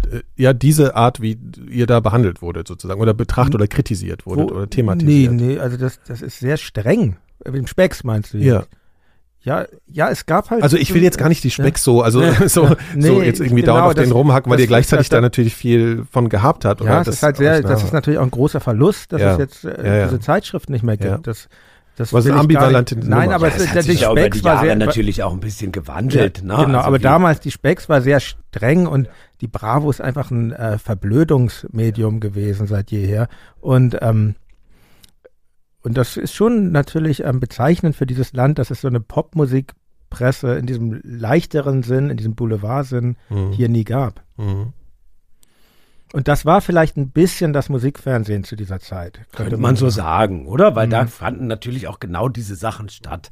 Britpop und auch die Klatschgeschichten dazu. Und das war natürlich auch, da wurde natürlich auch einiges geboten in der Hinsicht. Genau.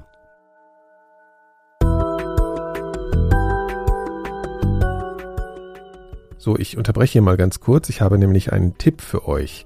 Wir bei 4000 Hertz produzieren zusammen mit Jan Müller, mit dem ich hier also auch gerade spreche, einen eigenen Podcast mit dem Titel Reflektor. Hier spricht Jan mit Musikern und Musikerinnen aus unterschiedlichsten Disziplinen. Zu Gast waren unter anderem schon Marian Gold von Alphaville, T.S. Uhlmann, Annette Benjamin von Hansa Plast, Bill Kaulitz von Tokyo Hotel und in der aktuellen Folge der Gangster-Rapper Xatar. Meine ganze Familie, alle waren abgefuckt auf mich so. Was redest du für einen Scheiß so? Weißt du, und da... Ich habe ja den Song dann auch nicht aufs Album gepackt. Der ist dann auch überall sozusagen verschwunden. Und ich bereue... Also wenn es Sachen gibt, die ich in meinem Leben bereue, ist das wirklich eine. Weißt du, so die... Das war nicht cool.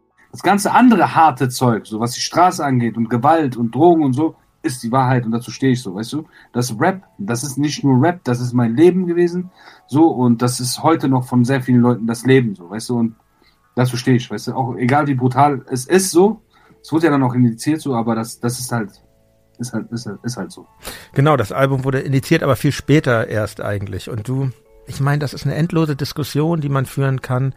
Ich kann dich jetzt auch nicht verhaften für die ganze Gangster-Rap-Community. Ich meine, du bist Xatar, du machst die Dinger und du bist jetzt nicht verantwortlich für alles, was es gibt. Aber hast du nicht manchmal Sorge, dass du als Gangster-Rapper, dass du irgendwann mit dem, worauf du setzt, dass das ein Auslaufmodell sein könnte? Dass das irgendwann nicht mehr so, dass die Leute es nicht mehr hören wollen? Unter reflektor.4000herz.de findet ihr alle bisherigen Gespräche von Jan und könnt den Reflektor außerdem gratis abonnieren. Ihr findet den Podcast natürlich ansonsten überall, wo es Podcasts gibt, wie zum Beispiel Spotify und Apple Podcasts. So, das war's auch schon fast. Nur noch ein kleiner Hinweis auf den Club 4000 Hertz, über den ihr mich hier bei den Elementarfragen unterstützen könnt, dafür alle Episoden früher bekommt und ohne Werbung. Außerdem gibt's noch einige Extras und vor allem unseren riesigen Dank dazu. Schaut doch mal auf club.4000herz.de, Club mit K, 4000 Herz ausgeschrieben mit TZ, club.4000herz.de und schaut, ob das nicht was für euch wäre. So, jetzt geht's aber nun wirklich weiter mit meinem Gespräch mit Dirk von Lowtzow und Jan Müller von Tocotronic. Ich hatte ja vorhin nochmal gefragt zu diesem, weil ihr erzählt das jetzt einfach so organisch durch, ja, kam halt so der Erfolg, gab es so Momente, wo ihr gemerkt habt, hier, das wird ja jetzt, also ihr habt jetzt schon angesprochen, dass das irgendwie auch ein bisschen nervös gemacht hat oder so, aber ging das so linear weiter, dass ihr eigentlich nie so einen Überraschungsmoment hattet, so, dann spielen wir jetzt auf einmal in so einer Halle oder dass ihr euch so angeguckt habt und gedacht habt, so, meine Güte, irgendwie ist das jetzt vielleicht schon wieder auch so eine Art von Kontrollverlust oder irgendwie sowas. Also du hast jetzt schon erzählt vom Mitsingen und so und dass dir das irgendwie ein bisschen unbehaglich war, weil es vielleicht auch so was Hymnenartiges hat oder so, wo man dann sich komisch fühlt. Ja, wir waren das einfach überhaupt nicht gewohnt. Das hätte in unserem Kreis kein Mensch jemals gemacht, wenn jetzt jemand bei einem Konzert von The Gun Club oder The Fall sich vor die Bühne gestellt hätte und mitgeklatscht, mitgesungen hätten, Leute mit einer Bahre rausgetragen und ins Irrenhaus gesteckt. Also ich meine, das war... Ja, völlig. Aber hattet ihr nicht das Gefühl, dass ihr eigentlich auch irgendwie sowas wie so Hymnen schreibt? Oder du? Ja, das, ja. Wahrscheinlich. Ich meine, das muss keine ja schon, Ahnung. Ja. Das war ja die interessante Reibungsfläche, glaube ich. Ja. Das war ja irgendwie das Spannende. Und ich denke, das haben wir auch schon gespürt, dass Dirks Songs da Hits waren und dass da viele Slogans drin waren. Und klar, es gab Momente, die mir damals auch völlig absurd vorkam.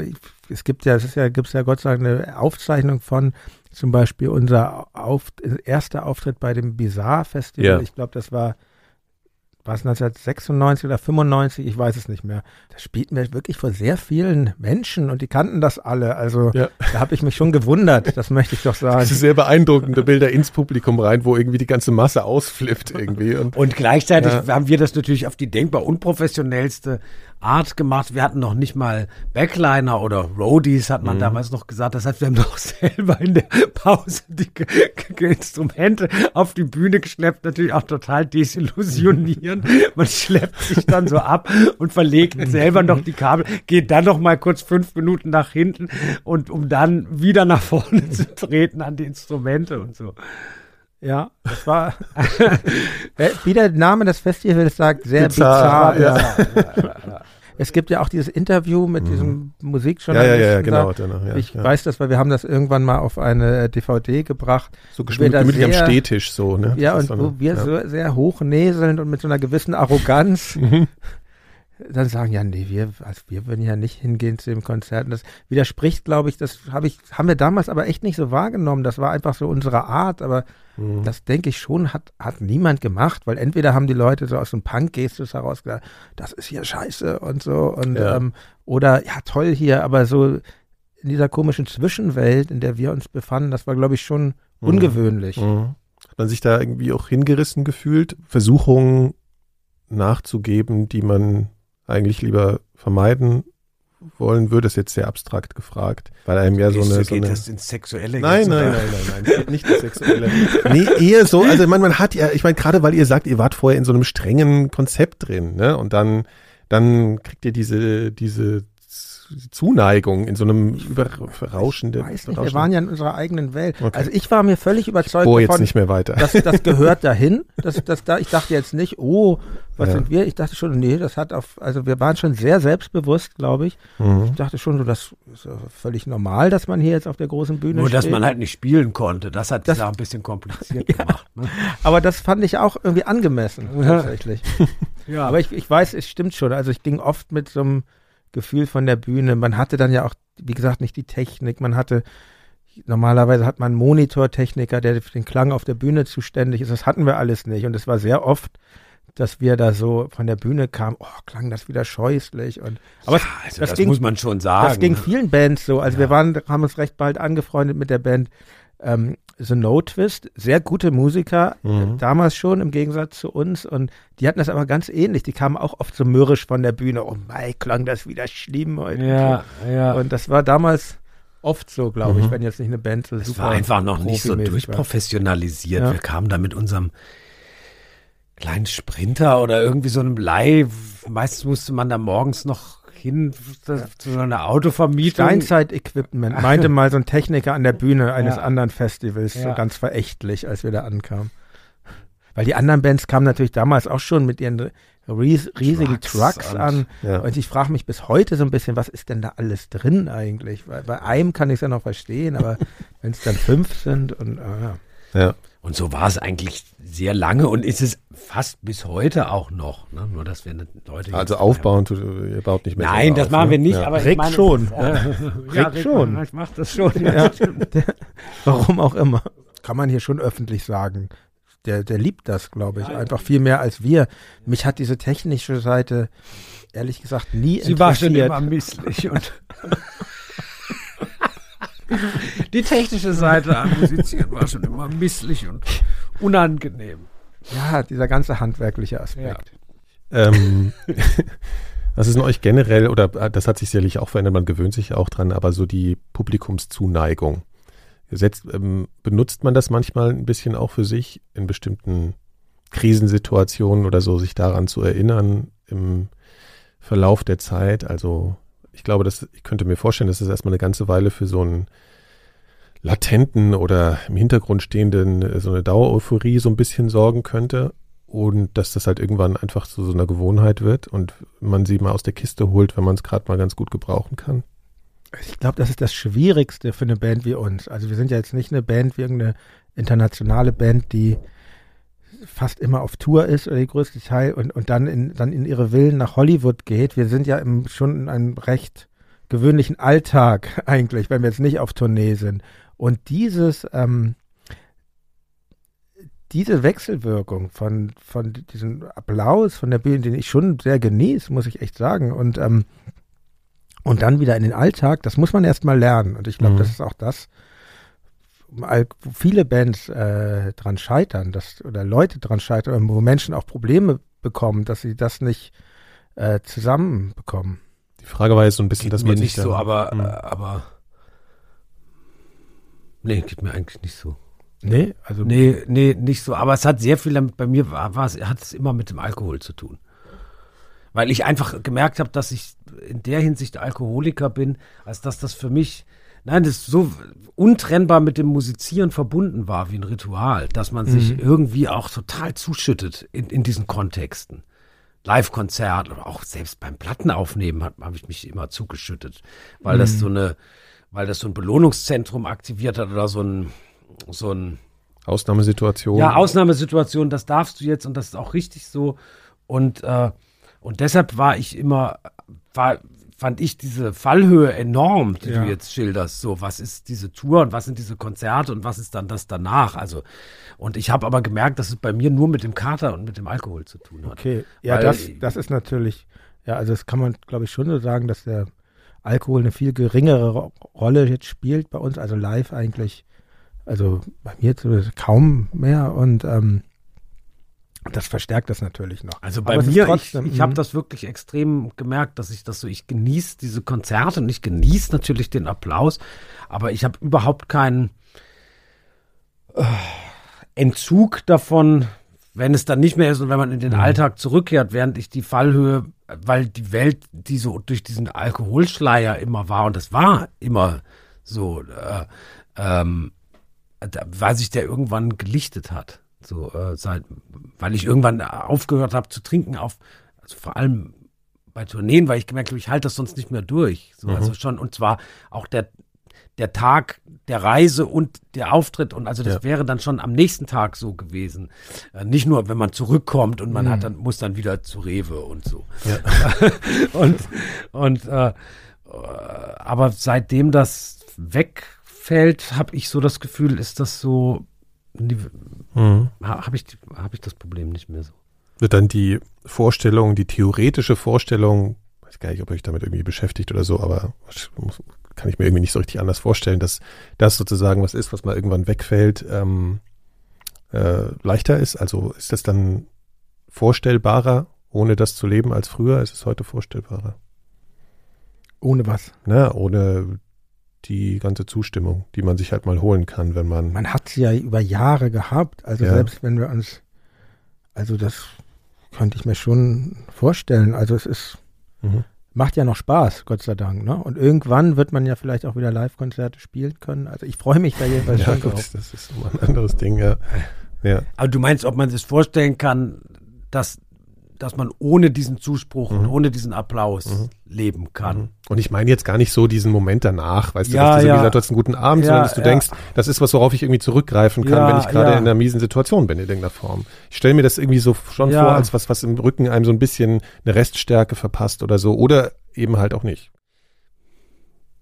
Das muss jeder, ich finde, da ist jeder unterschiedlich. Ich kann mir das sehr gut vorstellen. Ich frage euch einzeln, Ich glaube, Zuspruch und irgendeine Art von Erfolgserlebnissen, das braucht jeder Mensch, aber kann auch für mich, könnte ich mir vorstellen, dass das darin besteht, eine Hecke gut beschnitten zu haben. Oder so. Nee, aber was ich halt, genau, also für mich ist ja so. Ich finde entscheidender, wenn ich das sagen darf, ist der körperliche Aspekt, das finde eigentlich, mir ist das, natürlich, wie gesagt, ich genieße auch den Applaus. Ich finde das toll. Man sieht in diese Gesichtern, das sind da ganz tolle Leute, und irgendwie gibt das einem natürlich, was ist auch ein erotisches Moment, natürlich dieses Anblicken und angeblickt werden und so.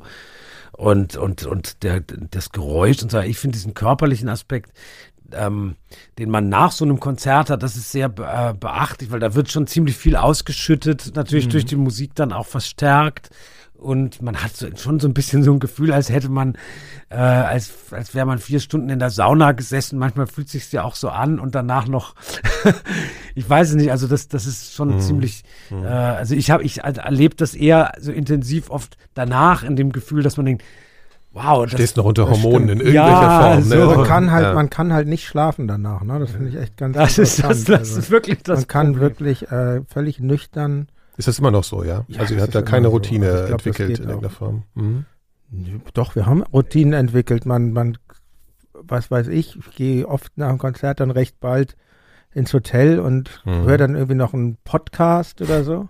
Genau, Elementarfragen zum Beispiel. Und so kommt man dann so ein bisschen runter, aber aber es ist, glaube ich, echt so eine hormonelle Sache, Adrenalingeschichte, dass man das, sehr schlecht für das körperliche Sitz ist ja leider der technische Fortschritt und die Entwicklung dieser LED-Lampen. Die Bühne ist dadurch nicht mehr so warm. Wie früher, das ist richtig, Ihr friert auf der Bühne, oder? Oft, was? Wirklich? Ja, Jan und ich sind solche Möschen.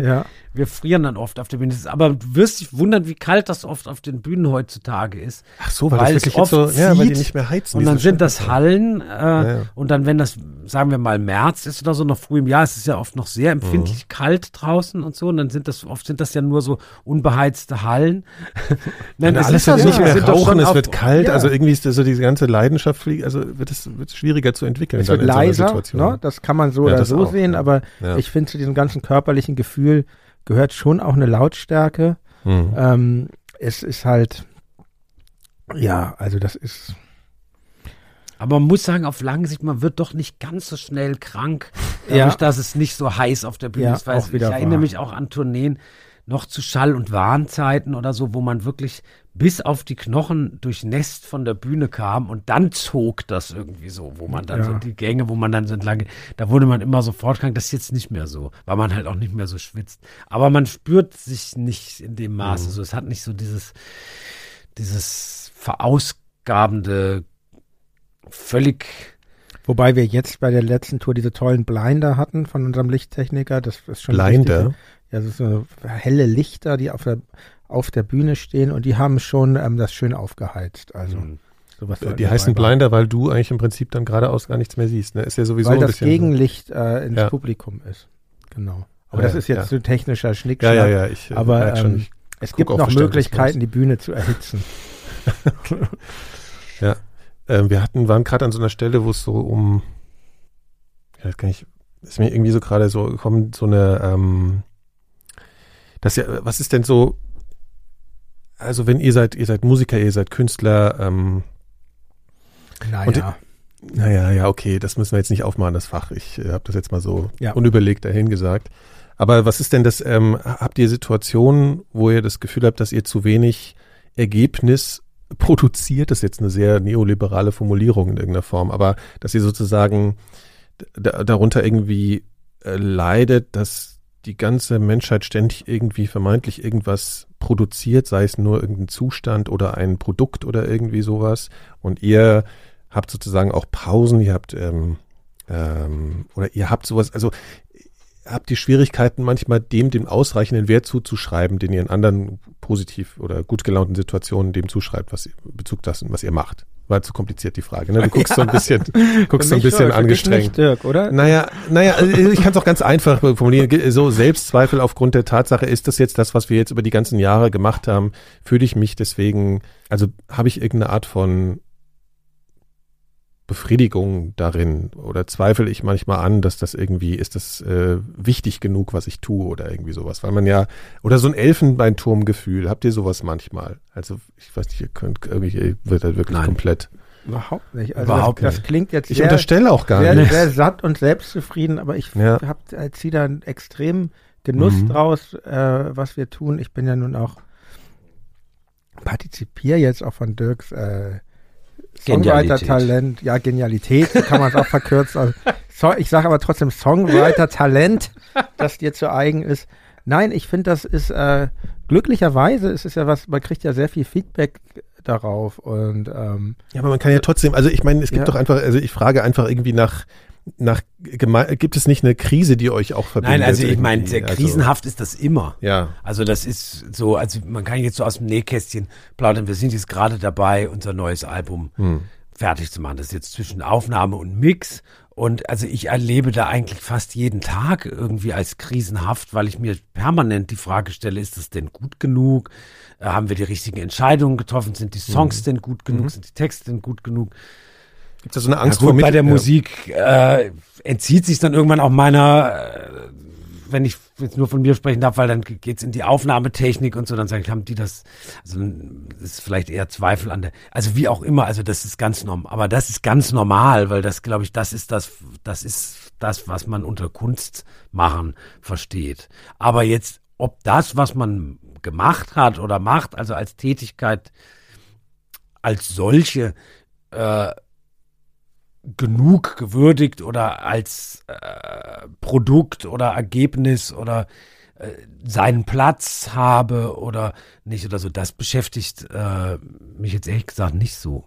Also weil das finde ich, das ist einfach da und das hat man gemacht, das vergesse ich dann auch und Also ich frage. Ja, dann finde ich es auch wieder schön, daran erinnert zu werden, was man alles gemacht hat. Also das finde ich, das wird schon so in dem Maß gewürdigt oder wahrgenommen. Ja, das habt ihr so eben, auf jeden Fall. Ja, klar.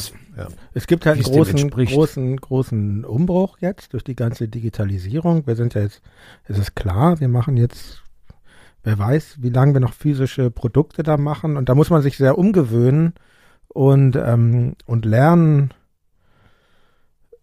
dass das in Zukunft alles sehr viel virtueller stattfinden wird als jetzt. Aber das ist, finde ich auch ganz okay, weil so die eigene Gewöhnung oder die eigene Konditionierung so ein bisschen in Frage gestellt wird, tatsächlich dadurch.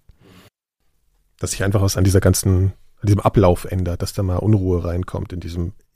Es ist einfach so. Ich habe irgendwann aufgehört, also es gibt ja viele Leute, die trauern dann, na der CD trauert jetzt noch niemand nach, aber Vinylplatten gibt es ja jetzt noch, aber ist ja klar, das wird ja nicht mehr lang die Bedeutung haben, die es hat. Und ich bin sehr damit aufgewachsen. Ich saß stundenlang vor irgendwelchen Plattencovern, die angeguckt und nachgezeichnet, und das ist natürlich schon interessant, dass das jetzt junge Menschen ganz andere Methoden haben, um ihre Leidenschaft auszuleben. Ja. Und das ist mir bisher auch noch sehr fremd, aber ich finde es interessant, sich damit auseinanderzusetzen.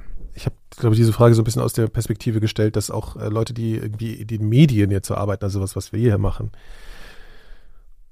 und dass es immer mal Momente gibt, wo man sowas, ich finde es immer so ein bisschen romantisiert, ein bisschen banal auch, aber dass du siehst zum Beispiel jemand, der einen Tisch baut oder so, ja, also der irgendwie sowas, dieses von Wert, weißt du, oder der, weil man das Gefühl hat, ist man irgendwie das, so, was man mal selber macht, ja, muss man nicht, genau, es muss doch nicht mal unbedingt materiell sein, aber irgendwie sowas, du hilfst oder jemanden, jetzt hatten wir es vorhin mit Jura, du hast jemanden, der konkret jemandem aus einer Situation herausgeholfen hat. Das können wir machen. Was hast du für eine Frage? Nee, aber darauf habe ich so, ich meine, natürlich, ich könnte jetzt natürlich ganz viel aufzählen, was ich denke, was sozusagen die Kunst natürlich schafft. Ja, natürlich, aber das ist das Wesensmerkmal von Kunst ist, dass sie zu nichts nütze ist und dass sie im Kern auch asozial ist. Ja. Ja, und deshalb finde ich es auch gefährlich, wenn Kunst immer so viel zugeschrieben wird, also was ihnen alles zu sein hat, von politisch über gesellschaftsverändernd, über aktivistisch oder so, weil für meinen, also rein auch ganz wertungsfrei, für meinen Verständnis ist das, was Kunst auszeichnet, ist genau die Asozialität. Aber das ist eben so. Ne? Und wir können das, und das ist das, was man gerne macht. Und in der Hinsicht ist man ja sehr, sehr produktiv. Man ist ja permanent am Produzieren. Ja, man produziert dauernd. Also man ist ja fast wie eine Maschine, dauernd irgendwelche Gedanken, und die werden da reingefüttert da oben, und dann wird das irgendwie verdaut wie so eine Art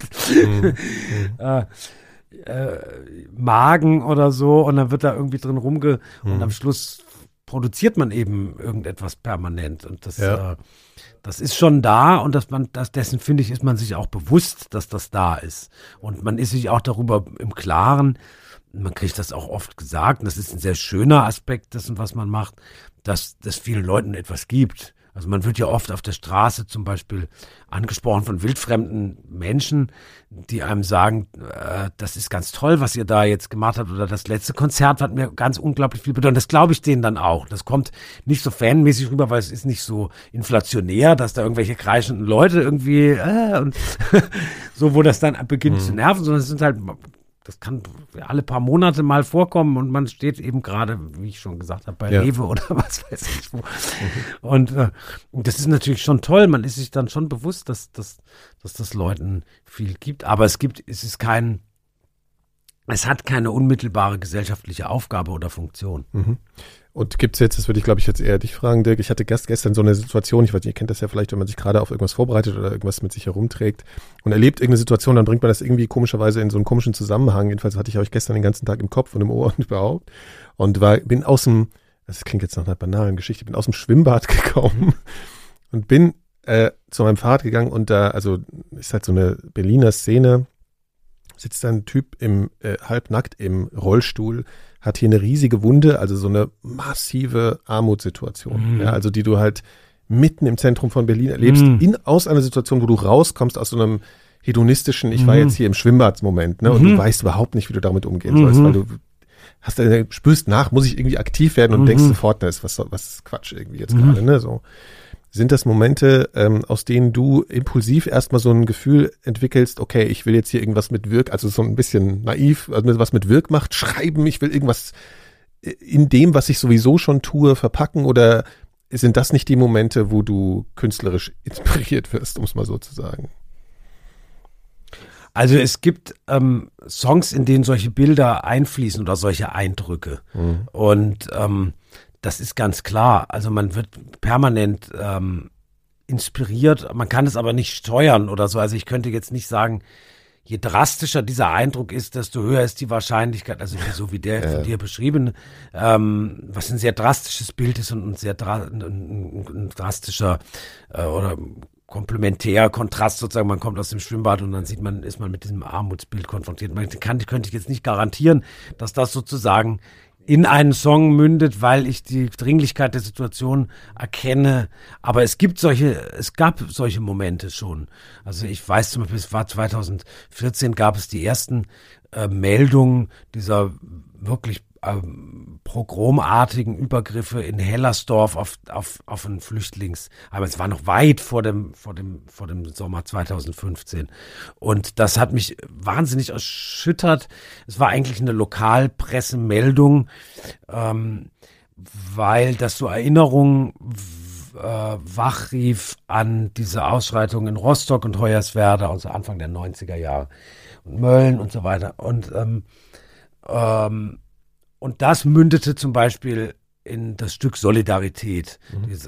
Das gibt es, solche Sachen. Das sind dann einfach Pressemeldungen oder mal Gespräche mit Freunden, die einem darüber berichten oder so. Sowas gibt es, aber man kann keine Gesetzmäßigkeit daraus. Nee, aber es gibt so Momente, wo auf einmal unvermutet auf einmal was dir passiert. Ja, das sind Epiphanien oder, so. Oder solche, das sind so, oder das speichert sich irgendwie ab und dann kann man das abrufen oder so. Aber wie gesagt, ich finde, es gibt aber es gibt eine gewisse Verantwortung, sich schon auch sozial in gewisser Hinsicht zu engagieren, so wie wir das als Band auch tun, zum Beispiel für Pro Asyl oder für Amadeo Antonio Stiftung oder in einem Zusammenhang wie Wir bleiben mehr oder unteilbar und so weiter und so fort. Aber es muss nicht zwingend in Lieder ein, weil das würde die Kunst wieder funktionalisieren und daran glaube ich, das können andere auch anders sehen, aber ich glaube daran nicht wirklich. Und ich, ehrlich gesagt, ich könnte es auch nicht, weil ich glaube, die besseren Lieder von uns handeln, da sind immer geprägt von Nuancen oder einem gewissen Hintersinn oder einer Ambivalenz oder vielleicht sogar auch bis hin zur Widersprüchlichkeit, sodass einem so ein bisschen als Hörer und als Hörerin, aber auch als derjenige, der es geschrieben hat, der Boden unter den Füßen weggezogen wird.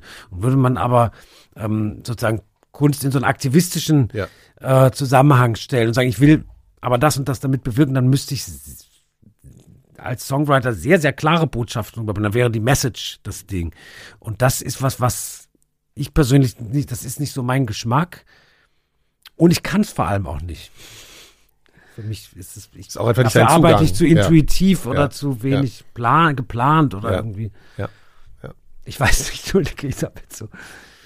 Ging es euch mal so, dass ihr dachtet, okay, können wir nicht mal das Thema oder so, oder habt ihr da wirklich, ist das so, dass ihr sagt, hey, wir überlassen das eigentlich Dirk, so, was er wie meinst du das tut? Naja, dass du so einen Impuls, also es geht mir jetzt gar nicht um so einen grundsätzlichen Aktivismus, der da vielleicht irgendwie entstehen soll, oder dass ihr da irgendwie, ja, das so müssen wir Gruppe, jetzt mehr machen. In der Band so einen Impuls gibt. So ein wir müssten mal dieses Thema bearbeiten, wie in der Redaktion. Ja. Nie eigentlich. Also wir haben ja wirklich das Glück, dass Dirk nie unter Schreibblockaden leidet. Weil es geht ja vielen Menschen ganz anders, vielen Songwritern oder Schriftstellern vor allen Dingen. Und ich denke, das ist schon, wie Dirk sagt, das ist wichtig, ist mir wichtig, dass die Menschen wissen, wo wir stehen. Also gerade in Tagen jetzt, in den heutigen Zeiten, seit den letzten 5 Jahren, finde ich, hat das für mich massiv an Wichtigkeit zugenommen. Aber das kann sehr schnell sehr selbstgerecht werden, wenn das in die Kunst einfließt. Und ich finde das eigentlich besser, das fernab, also das jetzt nicht direkt in den Songs zu platzieren, sondern durch Sachen, die man eben tut. Ja. Und auch die müssen sehr gut ausgewählt sein, finde ich. Welchen Einfluss oder welche Bedeutung hat denn eigentlich so anhaltender Erfolg für euren Wunsch oder eure Motivation, das weiterzumachen? Das soll jetzt gar nicht so klingen wie, könnt ihr mal aufhören oder ihr seid doch jetzt auch schon alt, sondern es ist ja vielleicht, also weil ihr habt das ja, es geht ja hoch und dann fragt man sich ja, wenn ihr merken würdet, so hier, das geht ja eigentlich ein bisschen zurück. Die Frage war eigentlich schon gestellt. Ich lasse jetzt einfach mal trotzdem so. Ja, natürlich sagt man immer dann, glücklicherweise sind wir nicht in die Situation gekommen bis heute, aber ich würde, glaube ich, schon sehr in Zweifeln kommen, wenn das jetzt irgendwie plötzlich oder schleichend sehr viel weniger Menschen interessieren würde, weil es ist halt eine hypothetische Frage, Gott sei Dank.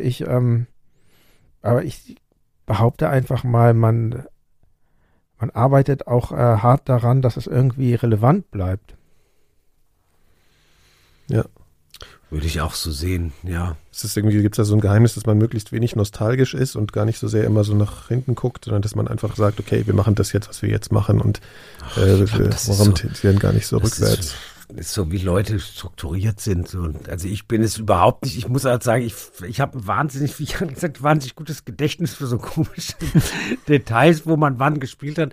Ich vergesse aber unglaublich viel von dem, was wir so gemacht haben, also an auch an Texten oder so. Ich kann das überhaupt nicht abspeichern, muss das dann teilweise auch mir wieder neu erlernen oder auch die Songs und so, weil sie eben nicht in dem Sinne notiert sind oder ich habe neulich, weiß noch, dass ich gestern irgendwas geschrieben habe und bei im Internet nachgucken musste, wie denn das Stück eigentlich geht und wie der Text denn eigentlich, also deshalb gucke ich sowieso, jetzt persönlich sowieso nicht so sehr nach hinten. Wir hatten mal gesagt, man will sich immer mit jeder neuen Platte die alte so ein bisschen revidieren. Mhm. Das ist eigentlich, fand ich immer so ganz schön. Oder die Fehler, die man da gemacht hat, ausbügeln hat, weiß man nicht, wie lange man das treiben kann. Irgendwann ist alles. Ja, solange du immer wieder neue machen kannst. Ja, aber man macht ja auch immer wieder neue. Ja. Oder so. Was würdet ihr denn, wenn ihr jungen, früheren Ichs, was würdet ihr denn über euch heute denken?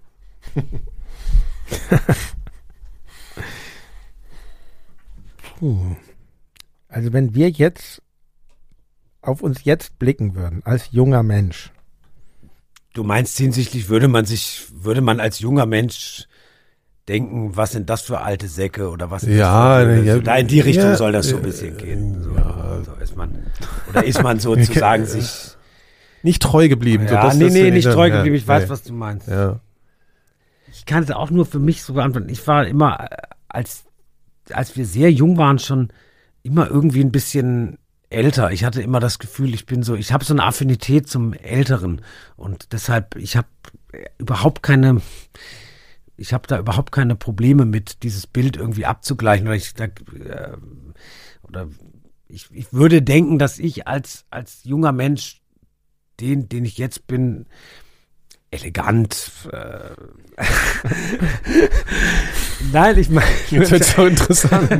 Ganz gut finden. Ich fand schon immer auch ältere Musikerinnen und Musiker ziemlich interessant. Wir hatten nie so, es gibt ja bei vielen Menschen diese Haltung, dass man sagt, oh, die erste Platte, das war gut, aber jetzt macht er nur noch Mist.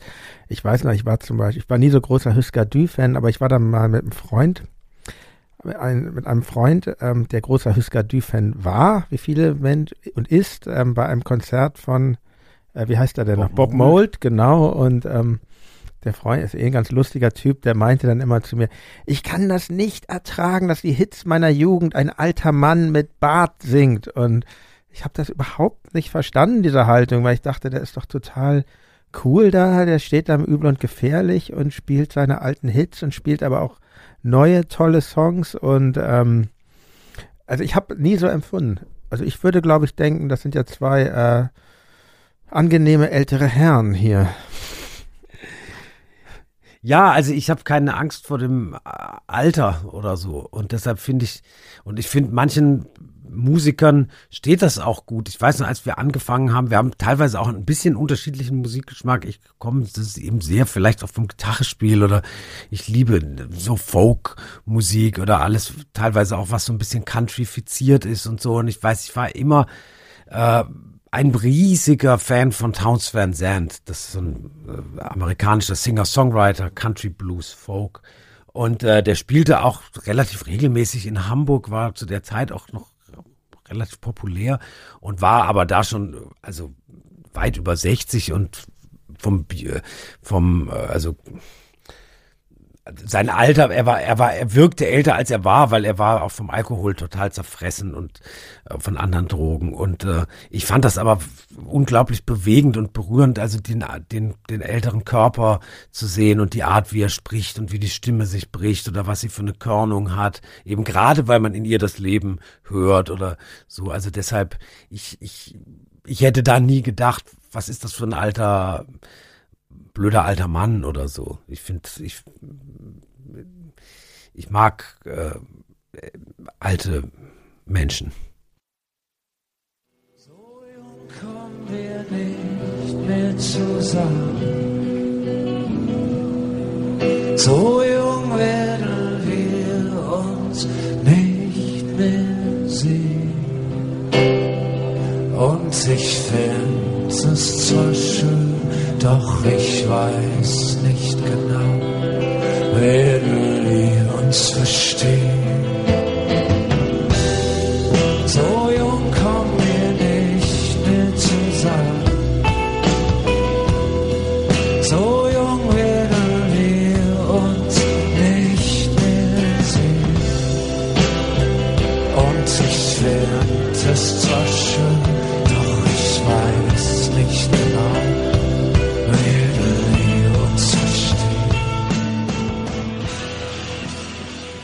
Das war mein Gespräch mit Dirk von Lowtzow und Jan Müller von Tocotronic. Ich hoffe, es hat euch gefallen. Alle meine weiteren Interviews in den Elementarfragen, wie zum Beispiel mit dem Kaufhauserpresser Dagobert, dem ehemaligen RAF-Mitglied Lutz Taufer oder auch weiteren MusikerInnen wie der Sängerin Heather Nova und dem Pianisten Chili Gonzales, findet ihr unter elementarfragen.4000herz.de und natürlich überall, wo es Podcasts gibt. Zum Beispiel bei Apple Podcasts, wo ihr übrigens auch Sternebewertungen und Rezensionen hinterlassen könnt. Ihr wisst das ja sicher schon, aber das wäre eine wirklich großartige Unterstützung für mein Format hier. Das Einzige, was wirklich noch besser wäre, ist natürlich eine Mitgliedschaft im Club 4000 Hertz. Also schaut doch mal auf club.4000herz.de vorbei. Wenn ihr da mitmacht, seid ihr uns wirklich eine Riesenhilfe und natürlich allen herzlichen Dank, die schon Mitglied sind. Das war's auch schon von mir. Allerbesten Dank fürs Zuhören und bis bald.